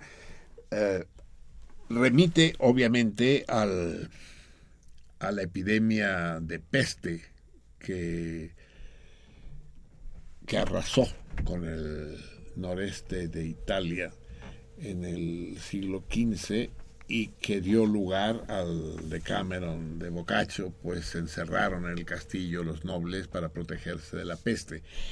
La variante que introduce Ramazzotti es que ese viento malo, el vento cativo, entra al castillo y los destruye también. Y termina diciendo que espera que este, este hombre del futuro será hijo de una, nueva, de una nueva y más justa humanidad. Es decir, él nunca dice que ese viento malo, que ese viento, no sé cómo lo traduje, que ese, que ese viento atroz sea la peste. Es como si hablara de otra peste, como si hablara de la, del azote de otra calamidad que no es del orden de la salud orgánica sino de la decadencia de la humanidad en términos eh, sociales y morales. Es decir, esta, el- la letra al, al futuro de Eros Ramazzotti puede ser leída como una denuncia de la sociedad, de la explotación y de la opresión. El final no deja lugar a dudas. Es todo un descubrimiento, es muy interesante. A ver amigos, vamos a leer un poco. Resulta que no conseguimos comunicarnos con las responsables del correo y no tenemos acceso al, correo postal que hemos recibido esta semana. Estos 15 días, en fin, ya ni modo. Todo esto se irá corrigiendo, esperemos que se vaya corrigiendo. Lo que vamos a hacer es eh, sortear, si es el caso, el torito que estaba pendiente, que como ustedes saben, era el de eh, preguntar qué escultor había hecho la estatua de un célebre escritor, que esa estatua fue rechazada por las autoridades y que debió ser modificada por el escultor mismo. Ese fue el torito planteado hace 15 días, eh, porque teníamos aquí precisamente a a nuestro huésped, al gran Miguel. Eh, La respuesta correcta es la estatua que hizo Rodin, Auguste Rodin, de Balzac, que le encargó la alcaldía de París y que él lo pintó desnudo, porque resulta que Balzac efectivamente tenía la costumbre de escribir de noche, de pie y desnudo. Entonces fue un escándalo y amenazaban con retirar la estatua, pero Rodin dijo no es necesario y le puso una bata. y ahí está la estatua de Balzac con bata. Esa es la respuesta correcta. Eh, eh, el concurso de los albures vamos a dejarlo para la semana próxima porque tenemos un relajo y no, no, no, no lo hemos podido todavía cerrar. Lo hubiera querido cerrar con las cartas que se reciben esta semana, pero no las tenemos. Pero la semana que viene resolveremos el, el torito de los albures. Nos escribió Felipe Pineda y dice que escucha el programa desde hace 12 años, ya que le parece divertido y al mismo tiempo se cultiva. Pues que de zanahoria, que la. Envía felicitaciones por los comentarios acerca de los perros asesinados en la Condesa. Arrestaron a un güey, ¿verdad? No, una señora. A una A una señora. señora, pero resultó que el veneno que tenía no era el mismo que habían comido los perros. Ah, eso no, no he llegado hasta allá. Sí, una cosa así. sí. Es más fácil que una mujer lo haya hecho, ¿verdad? Sí, sí, son más tiñosas, son más... sí, sí. Hace una reflexión. La humanidad no evoluciona. Sus instintos criminales son los mismos que hace 10.000 años. Pues yo creo que tenemos bastantes más instintos criminales que hace 10.000 años. ¿eh? En fin, eh, es un poco lo que dice Eros Ramazzotti en su canción El viento del mal. Eh, Aquí hay una respuesta al torito del albur que nos da Felipe Pineda. Vamos a guardarla todavía. Eliseo, el perito en dulce, que nos mandó la. Nos escribe, dice: Andaba por las tierras oaxaqueñas y presencié la cosa más rara del mundo. Hacía mucho calor en la carretera y nos detuvimos en un pequeño riachuelo y descubrimos con sorpresa que ahí estaba un venado que bajó a beber agua. Era un venado muy vanidoso. ¿Vanidoso? Sí, me di cuenta porque después de beber se contempló en el reflejo del agua. Orgulloso veía su cornamenta y pensaba en su belleza. Lo sé, créanlo. Luego vi que miró sus patas tan flacas y largas y dijo, Dios bendito, se quejó al cielo. Me has hecho una hermosa cabeza que luce una gran cornamenta, pero me has dado unas patas flacas que no van con mi elegancia. Qué pesar, qué dolor tan profundo. ¿Por qué no hay gloria completa en este mundo? Así se estaba quejando el venado cuando unos enormes perros hambrientos comenzaron a perseguirlo. El venado corrió por unos potreros. Pronto ganó una gran distancia porque tenía unas patas fuertes, pero cuando llegó a una nopalera sus cuernos se atoraron y se detuvo de golpe. Tuvo que hacer un tremendo esfuerzo para escapar, pero tuvo suerte. Yo vi todo eso, lo juro por Dios. Te vas a ir al infierno, Eliseo. Cuando el hermoso animal estuvo a salvo, dijo, qué tonto he sido. Mis patas, que me parecían despreciables, me han salvado la vida, y mis cuernos, que eran mi orgullo, casi me cruzan, la, casi me causan la muerte. Está bien, bonita fábula de Rabindranath Tagore Eliseo.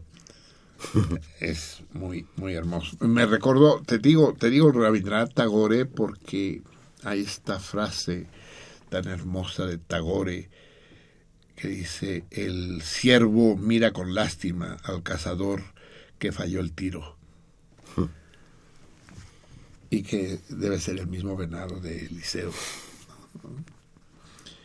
Los cuernos y, y las patas.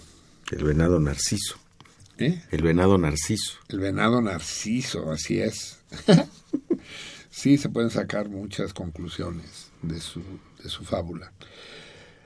Carolina Zapata. Pero nos tendrías que decir quién es el autor de la fábula, Eliseo. Si es tuya o, o es popular o tiene algún autor. Nos escribe también Carolina Zapata. Ya era un placer escuchar sentido contrario y ahora lo es más ya que se encuentra el que no tiene importancia lo que dice. Nada, comentario sin importancia. Quise, quise escribir un albur, pero no pude hacerlo. Me salía muy vulgar. Sí, pues sí, los albures acostumbran a ser vulgares, querida.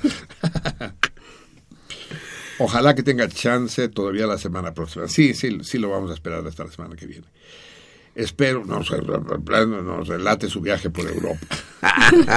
Saludos a todos los salmones. Sí, sí, hoy ya no nos relató gran parte de su viaje por Europa. Pero, pero, pero, pero sí lo hará. Eh, tenemos todavía... Sí, hay llamadas. Eh, de- decimos una vez más el teléfono, nos quedan apenas 10 minutos de programa, pero todavía puede haber llamadas. Recuerden, el Torito es... ¿Cuál es la película más dura, más extrema jamás filmada? Película comercial, según mi criterio, y película que además tiene que ver, está relacionada con el lunes 2 de noviembre. El teléfono en cabina es el 55 36 89 89. ¿Quiénes están en, en los teléfonos ahora? 55 36 89 89.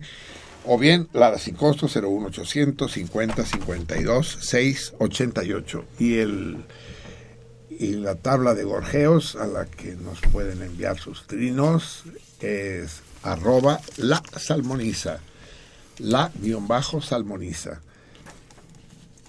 Eh, Con mayúsculas la con primera. mayúsculas las iniciales. Eh, no sé, ¿esto qué? Es una llamada, pero la envío a, a- a mi teléfono. Ah, pero bueno, léala como si fuera un tweet.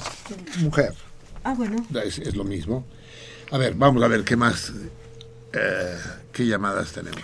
Álvaro Caetano, saludos, felicito este reencuentro del programa Llam- Llama desde Valle de Bravo. Ay, qué padre.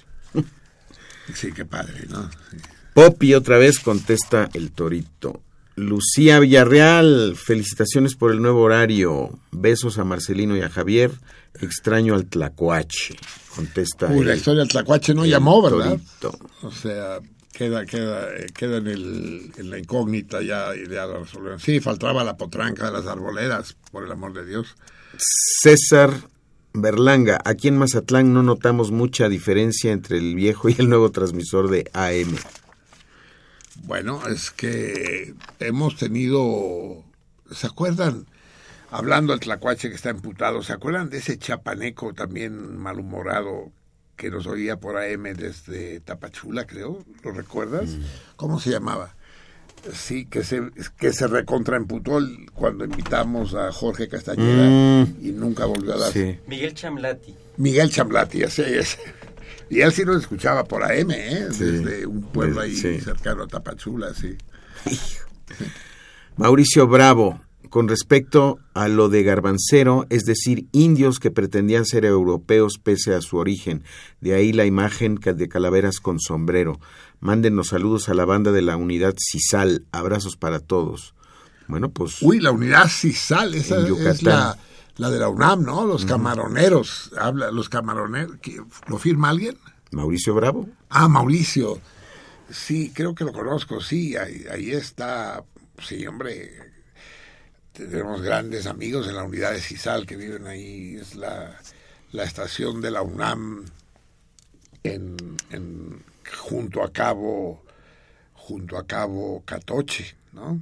La querida Gabriela está ahí, en fin, hay, hay más de un amigo en la unidad de CISAL. Un gran un gran abrazo, tanto más estrecho en cuanto nos prometan que vendrán con un kilo de camarones a visitarnos. Última llamada, Marcelino, qué gusto oírte, pero me desvelo y tengo cita mañana con mi doctora. Saludos al equipo, un abrazo. Araceli Ruiz, hermoso programa. Araceli, la hermosa eres tú. Y dile a tu doctora que te dé cita a horas más tarde, que no te puedes, que no puedes madrugar. ¿Tenemos algo en el Twitter? Sí, escribe Jordi Albert Hidalgo, responde al torito y comenta, la noche es para quienes andan en sentido contrario, el día no. También escribe Es ¿no? bonito eso, sí. César Berlanga, garbancera, persona presuntuosa que trata de presumir sus carencias.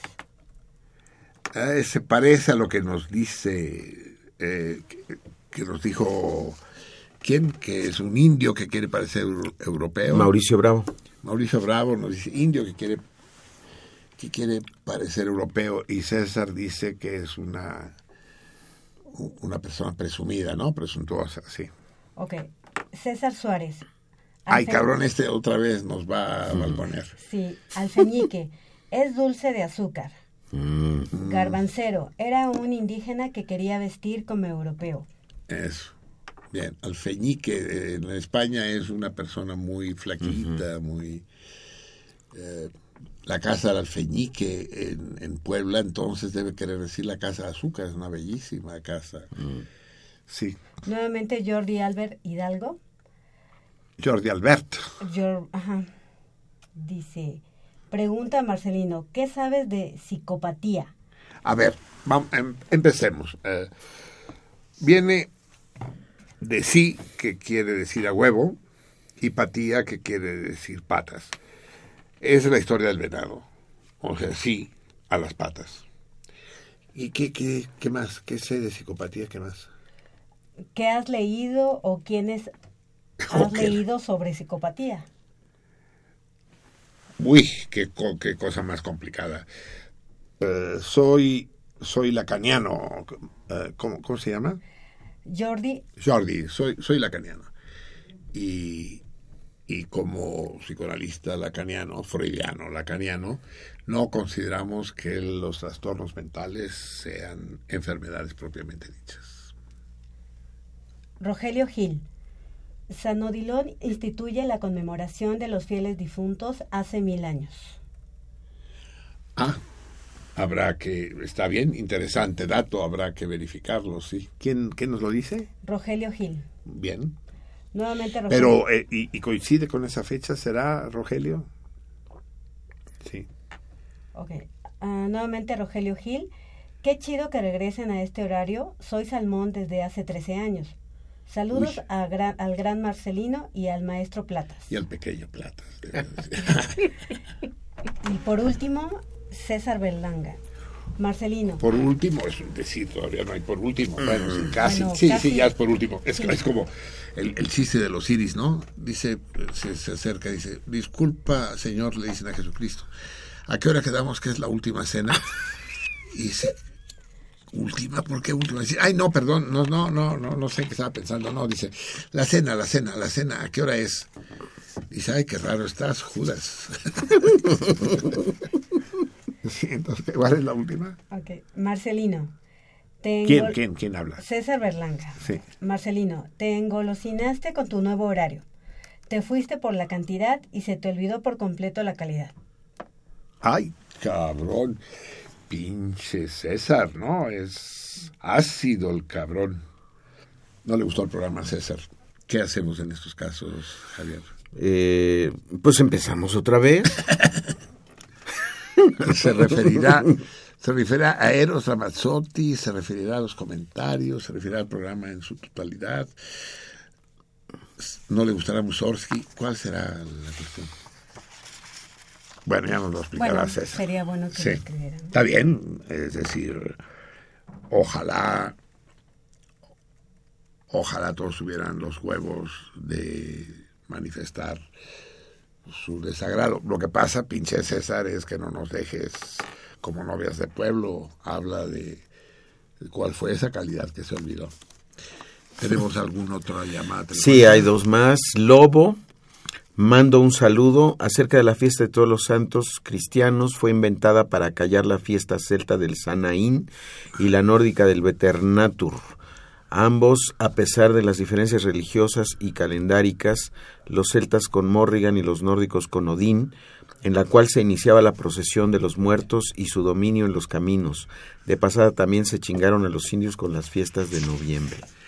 Y está bien, vamos viendo por dónde van los tiros, pero hay que ver un poco los periodos, las fechas, sí. Manuel Munguía o Murguía, no entiendo la- esta letra.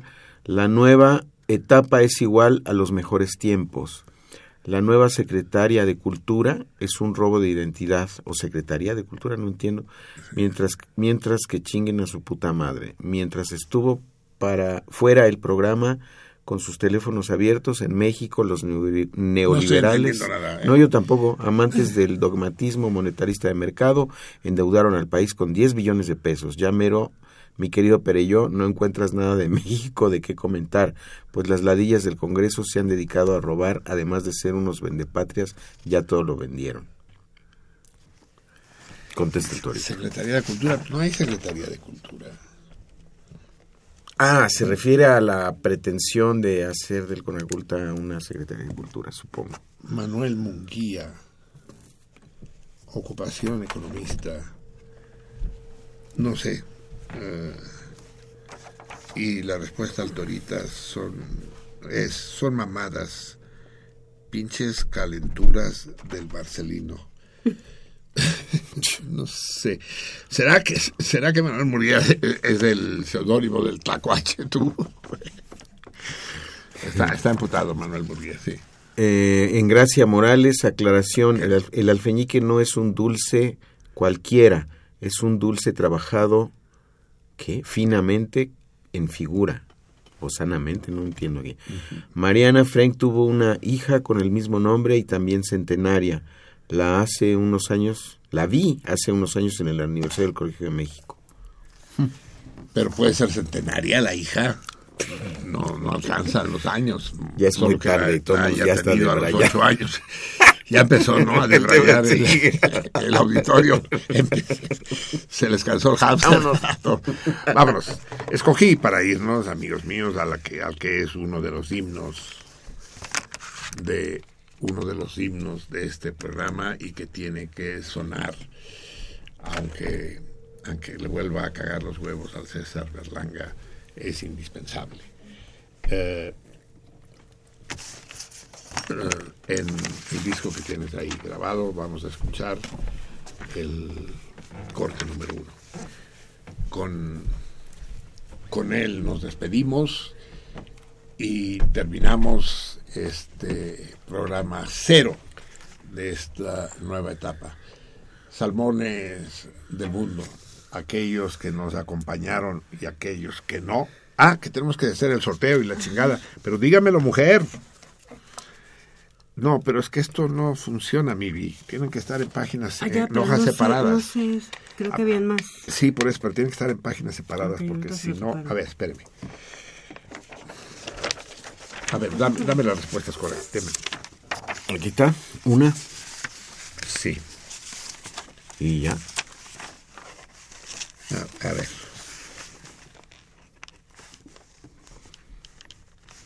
No mires, eh, Vika, no mire, perdón.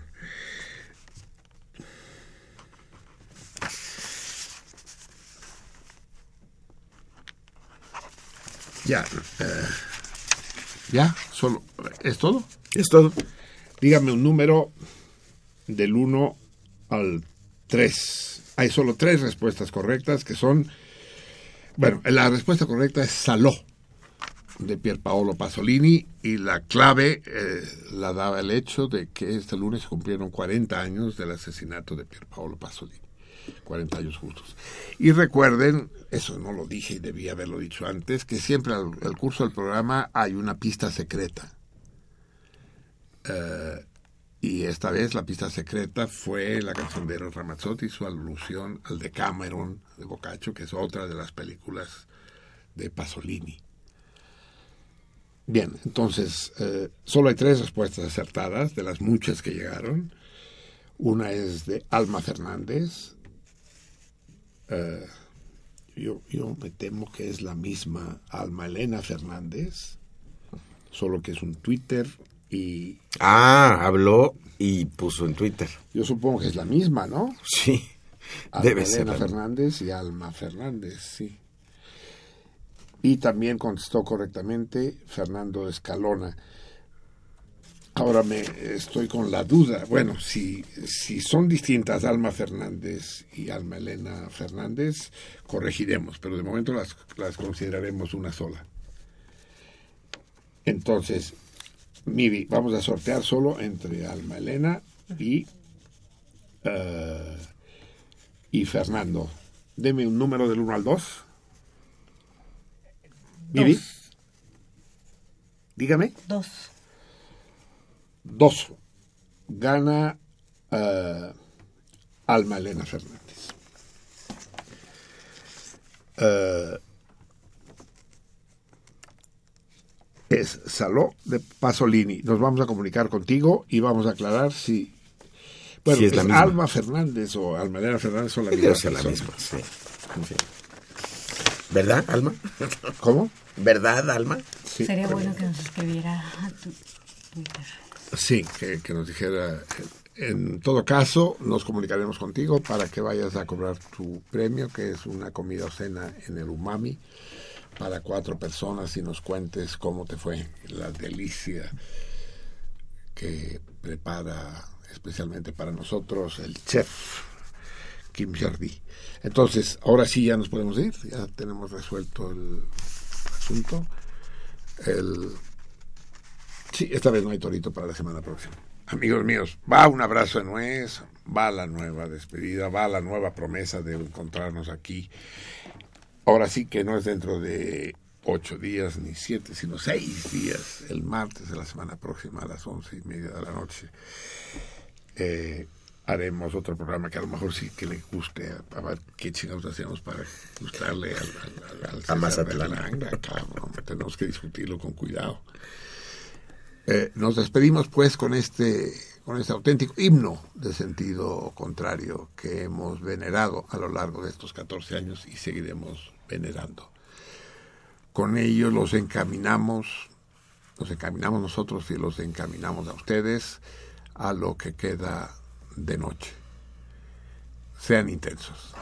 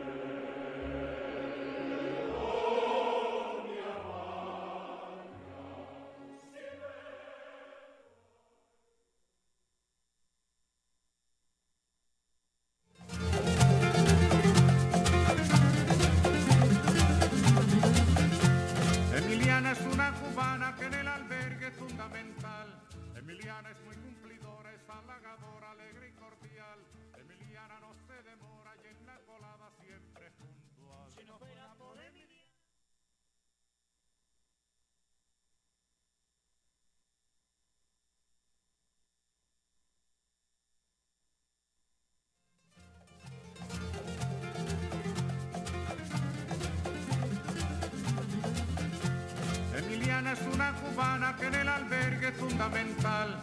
Emiliana es muy cumplidora, es halagadora, alegre y cordial. Emiliana no se demora y en la colada siempre.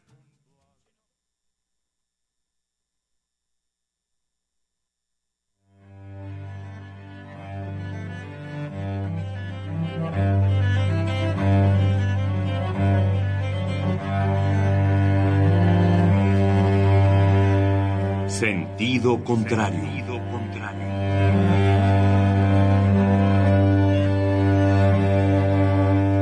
El Museo Universitario del Chopo presenta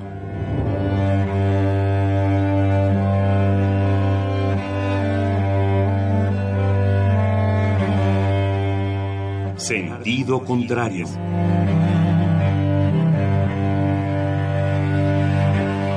Una emisión de Marcelino Perelló. Producida para Radio UNAM, con la participación de Javier Platas.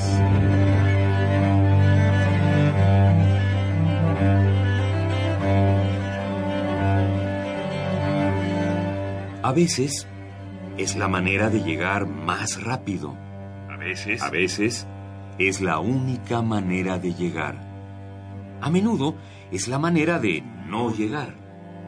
Y pese a todo, casi siempre es lo único que tiene sentido.